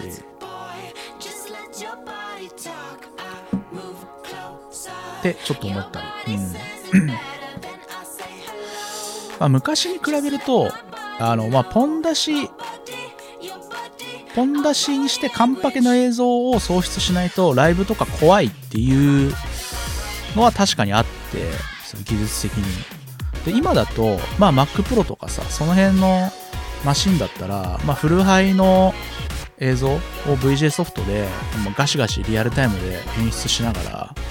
ライブとかでやってもまあ事故ることないんでで要は綺麗な絵で創出できるからなんか VJ そのクラブシーンだけじゃなくてライブとかでもまあ、ありなんじゃないかっていうのが、まあ、増えてきたのかなと。うんまあ、もちろん、あの、全然昔からありますけどね、そのライブ、ライブアーティストで、えー、VJ がそういうのに関わるっていうのはね。うん、それはなんか、リアルタイムの喪失なのか、カンパケデータを作って、まあ、トリガーで再生するかは分かんないですけど、まあ、大きいあのホールクラスのアーティストとか、まあ、そういうので、まあ、みんな入ったりはしてるけどね。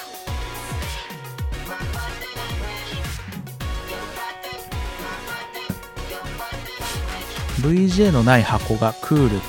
価値観も定着してきたね。ああ、そうね。流れ的には結構そうかもしれないね。うん特にま小箱中箱っ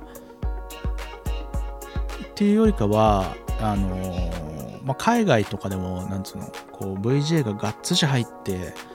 素晴らしいこうショーをやってるっていうのはまあちょっとかなりねこう大きいスタジアムとかホールとかね。そういうところで演出してるの多いですもんね確かに。まあやる人が減ってるんですよ。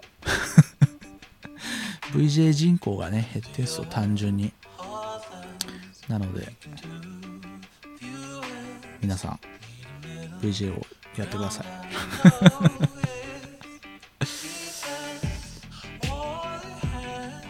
分なんだろうな。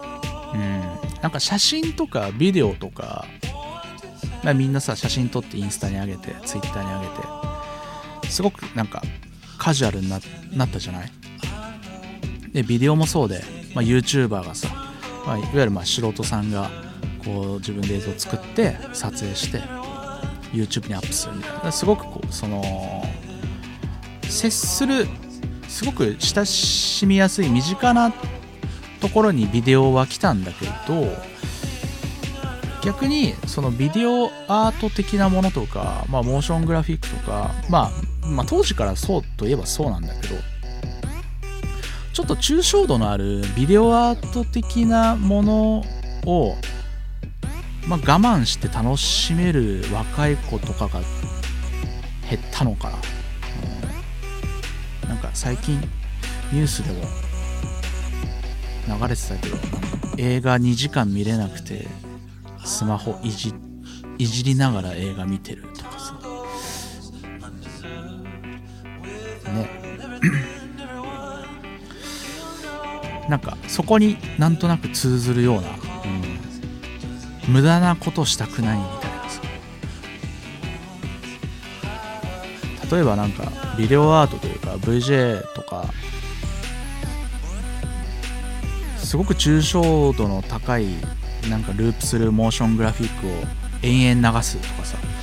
そのまあテクノとかハウスとかと一緒でそういう紅葉そのループする音楽ビートとかリズムとかベースライン。ループする中でそこでこう高揚感を得るみたいな。ロングスケールでみたいな。そこを視覚的にもあの与えようっていうのがある種こう VJ のえ方なんだけど、まあ、そうなると、まあ、ずっと淡白なこう映像がループがループした映像が流れるみたいな。そこにこう面白く感じれる人が減ったりまあその作り手としてもそれを面白いと感じれる人が減ったりとかなんかそういう背景もねあんのかなわかんないですけど。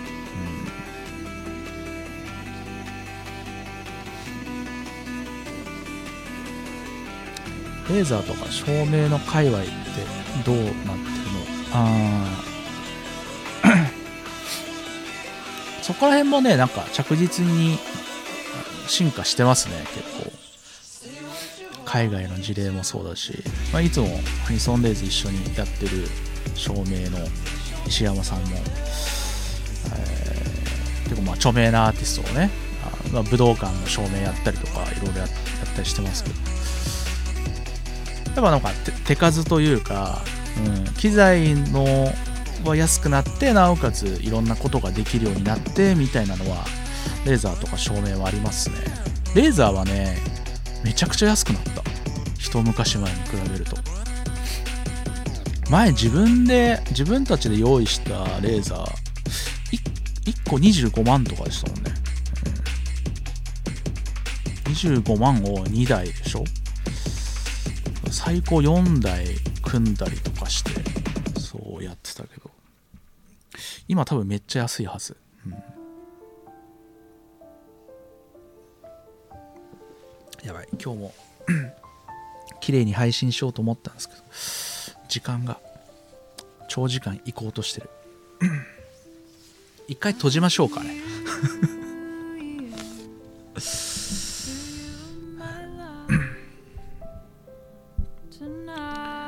えー、というわけで。今日は音の話というかそのブラックフライデーのね音関係のなんか話とかししようと思ってちょっとできなかったですね。映像関係で終わっちゃいましたけど、うん、音関係のねそのリファリファレンスモニタースピーカーをねそろそろ入れなきゃなと思いながらあのまあ僕映像屋さん寄りなんで、まあ、普通に iMac のスピーカーでやってんですけど。でまあ DJ としてはこの前ねあの6万円の USB ケーブル買ったりとかねアホなことしてるんですけどあのだゆえにどういう機材を入れないとここまで高解、えー、高解像度な音を再現することができない鳴らすことができない。そのデータとしてねその保持していたとしても。っていうのがやっぱ分かるんでそういうリファレンスモニター入れなきゃなとか。でも映像としてね納品した時に、えー、見てもらうシチュエーションは iPhone の中だったりとかまあ外のサイネージとかそのまあ高品位なオーディオデバイスから音が鳴らされるわけじゃないっていうものとかもねあったりがほとんどなんで自分はどこまで手をかけりゃいいんだろうかみたいな結構ね悩む。リファレンスモニター入れるとまあオーディオインターフェースもまともなやつ入れないとなってなると、まあ、アポジーとかさプロ2とかその辺ねアポロとかさその辺考えちゃうんで。そうすると、まあ、まあめっちゃ安くても5万スタートぐらいのオーディオインターフェースをかまさないとリファレンスモニターを導入する意味ないなとか思ったりしつつ まあ悩みどころですね。ちょうど今欲しいやつが30%オフ僕は音楽機材は割と受け売りというか、まあ、好きな人の言ってることをそのまま鵜呑みにするタイプで。今なんか道友さんが教えてくれてあこれいいよ安くてめっちゃいいよって言ってくれた、えー、なんだっけ IRK かな忘れちゃった名前。あペアでで3万3万ちょっとぐらいのやつかな。全然高くはないんですけど。今今今月いっぱい30%オフ。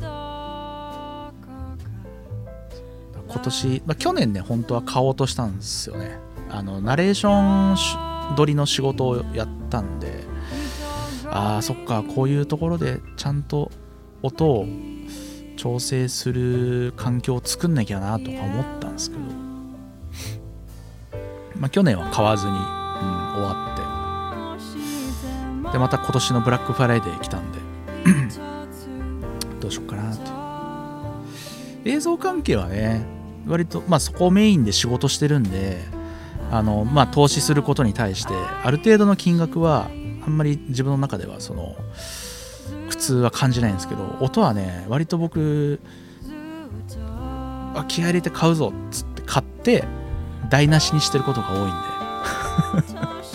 損した機材っていうよりかは自分が活かせなかった機材が圧倒的に多いんですよ。音楽ソフトもそうだし Logic Pro とか昔 Ableton Live とかね5万6万とか出して買って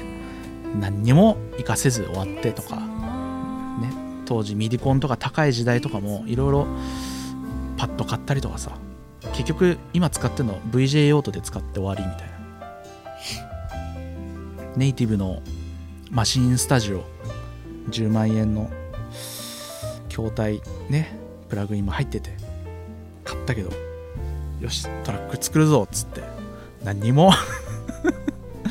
何にもすることなく終わる。終わるというか終わらしちゃいけないんだなとか思いながらね。音楽系のねプラグインもねちょいちょい買ってんすよね。使いもしないのに。本当に。完全にダメっすね DTM は。っていうその自分の今までのそのだダメなねうん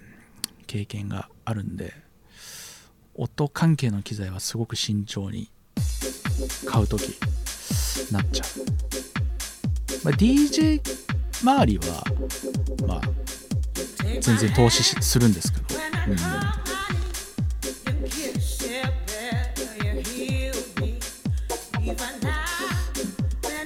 結構ねなん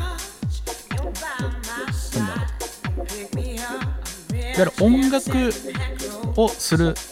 音楽を作る人の音楽スタジオこうパソコンがさセンターにあってスピーカーがあってみたいなよくあるじゃないですか。なんかスタジオ訪問とかで。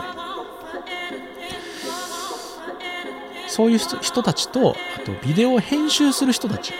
の機材のこの PC 周りのセットアップ。構レイアウトがねやっぱ違くてここにこれを置きたいっていうのがこう機材がねなんかバッティングすんだよね。例えば僕だったらまあ作業する目の前にマシンスタジオ、えーそのパッドとかシーケンスのフィジカルのコントローラーを置いて作業したい。でも映像の時はあのカラーグレーディングをかけれるフィジカルコントローラーを目の前に置い置いときたい。結構なんかレイアウトがねバッティングしちゃうなっていう気持ち的に。なかなかどっちもパーフェクトな環境を作るのってすごい難しいなと思ってて、うん。まあ、今僕はもう完全に映像より。映像まあ配信用途みたいな感じで機材組んでますけど、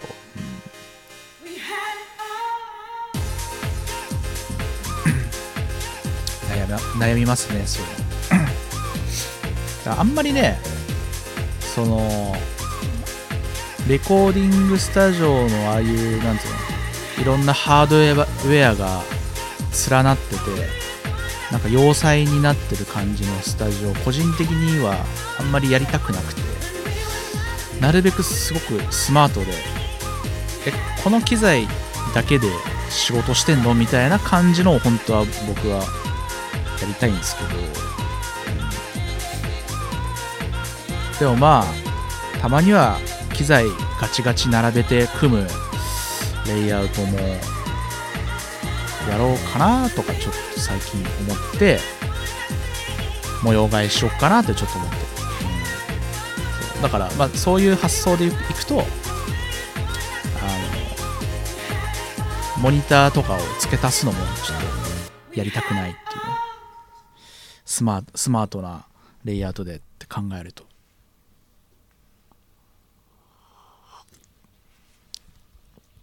両方やる人ね。いないだろうね。うん。いるにはいるけどまあプロ機で突き詰めるとうん。やっぱりある程度その分業というか音楽をの人は音楽映像の人は映像ってなるだろうしそれに合わせた機材のセットアップも変わってくるし、うん、だそこのねうまくこうハイブリッドな環境作り機材作りは個人的にちょっとねしたいなとは思ってるんですけどね、うん、やっぱね大事にする部分違うもん。音楽の人と映像の人、うん、例えばパソコンのスペックからしてささっきその映像編集するためのさストレージの速い SSD の話？でじゃあ10万のストレージを導入しようかみたいな話したけど音楽になるとそこでも全然関係ないし、うん、そこまでスペックいらないしさ。逆にまあ CPU のところで、えーまあ、ソフトウェア音源を鳴らすからリアルタイムに、えー、CPU がどんだけ強いかみたいなが大事になったりとか、うん。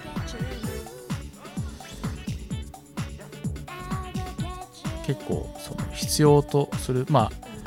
それこそねそのデスクトップじゃなくてノートの環境今の MacBook Pro なんか結構調子いいらしいんですよ。あのスペックが結構いいいいいらしくて。でそれに切り替えて音楽の音を作る環境を 再構築するみたいな人もいるみたいだし。でもまあ映像編集の立場の人間からすると、まあ、MacBook Pro じゃちょっと仕事できないなみたいなさ、うん、いろいろ考えるとね。結構ね違うんですよね。そう。だ僕多分、うん、どっちもその音楽と映像のハードウェアもソフトウェアもちょいちょいし分かるのでどっちも話できる友達が本当欲しいんですけどいななかなかいないですよ、うん、でやっぱりあの例えばそれこそちゃくちゃいい USB ケーブル純銀の USB ケーブルとか、まあ、音だけじゃなくて映像の転送用とかにも使うとやっぱ映像の画質は綺麗になったりとか、ま、そういうのもあったりするんですよね、うん、でもなんかそれは映像屋さんサイドだとあんまり、ま、注目されないというかしてないというか気づかない人も多いし。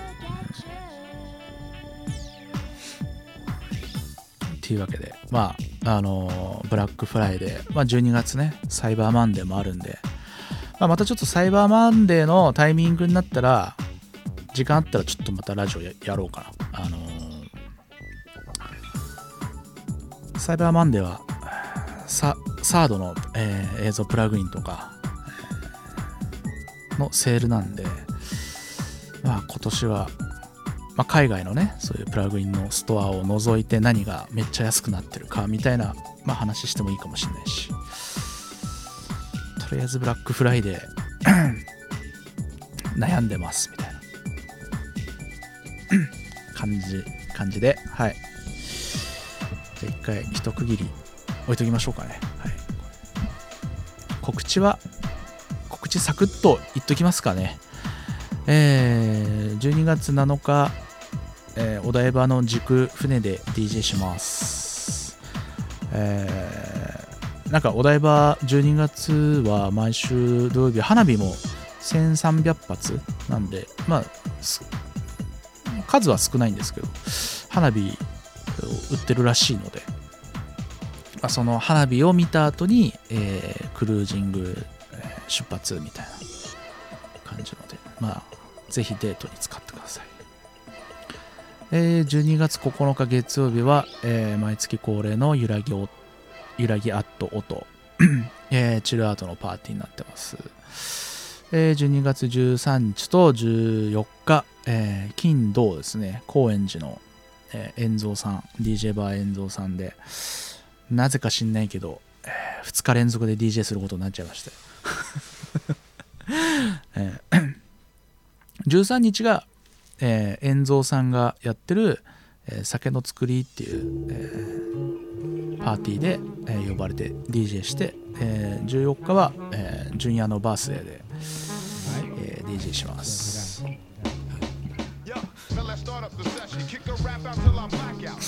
というわけで、まあ、告知はこんな感じで。まだまだ12月入ってくるかなどうかな今年うん、あもしよかったら遊びに来てください。えー、ワイター DJY パークでした。ダメだ。全然 声枯れてるわ。喋りすぎた。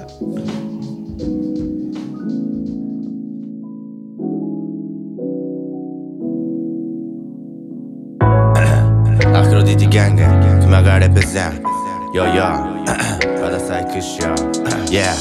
Yeah 踏み台にして突っ込んだ。どこから来てどこへ行くのか。どこにも行かずここでマリファナをたしなんだ。誰がいても構わず煙を吐いた。本音吐いて胸を張るんだ。間違った考えや残酷な S は行動に伴いも千差万別受け入れて生きていく中ただこのまま。いつも言うけどさファミリーだ仲間。想像してアートビート俺の言葉。ヒップホップでカルチャー。意味ないけどさ居場所は熊谷。俺が決めたあの朝方。道路地面都市の分の酒を垂らした。俺は今は飲まない。やることがある。まだ生きてる。うち真剣に文章を綴り聞かせてやる眠る石の下。響かせてこちらこの世で咲いてやれ。四季流れ時は経って。いつの夏だっけ？何かしようあって。お前の一分も一人じゃなく俺たちが好き勝手。かけがえのないものは自分一人じゃなく共有する奴ら分け合って。声が小さくて聞こえねえ。意見傾ける耳考える意味続ける。明日朝昨日今日明日明後日燃やすスモークのように上がって。く深く吸って過ぎてくぐって。深く吐いて迎えるグって。過去現在未来は灰になって。近づく頂上空に向かって。くどこに行っても過ぎてくぐって。高く飛んで迎えるグって。グって。さらに打って。また作って。さらに打って。すでに降ってる。金の雨の雲空で待ってる。目の前飛び交ってるように。アフロディーテを用意一日も欠かさずフローティンショップコーヒーデルタナイ OG ホーリーグレーバダサイロージン千差万別浮かんでいく。頭一つ飛んで近い満月超えた音楽の過去は104ノーザンデレー背にまといバブルスは吹き返す泡。掴み寄せアンサーを返すまた変わる姿流れた川現れた遮光カーテンの裏側溢れた波吹いたバブルとゴールドにマイクマリファナ手に贅沢な飯札束の笑みタクス一つ人セミアの目に昨日今日明日明後日燃やすスモークのように上がってく深く吸って過ぎてくぐって深く吐いて迎えるグって過去現在未来は灰になって近づく頂上空に向かってくどこに行っても過ぎてくぐって高く飛んで迎えるグって。自分の手開く扉待ち望んだ自由が今目の前にある。この関係に言葉はいらず絶え間なく女神と交わる空っぽな理屈が光をさらう救いなき人生悔い残さず秋の満月は雲に隠れる巡り来る春にまた目を出す。当たり前に感謝地に落ちたから見えた景色会いたい時に会えないなんて辛いだけだし今に尽くし振り返り繰り返し目を覚ます世界で見る夢の続き消えては灯る日紡ぐ日々今日もどこかで灰にする罪何度願った時間よ戻れ。方法伝う6月の雨。失うことの怖さ知った過去思い出と語れど届かない声。ゼロからだから踏み出せる一歩。現実背けずに向ける目。無駄口閉じ行動で語れ地に足つけたまま登ってくて本音だからぶつかり合える仲間心隠すな一生宝皆思い懲役の雲やリスコ性の内側休めた体。絶望の中に見つける喜び。大丈夫。きっと空は晴れるから音の上向き合う己命かけた言葉で語る生き様。昨日今日明日明後日燃やすスモークのように上がってく。深く吸って過ぎてくぐって深く吐いて迎えるグって。過去現在未来は灰になって近づく頂上空に向かって。くどこに行っても過ぎてくぐって。高く飛んで迎えるグって。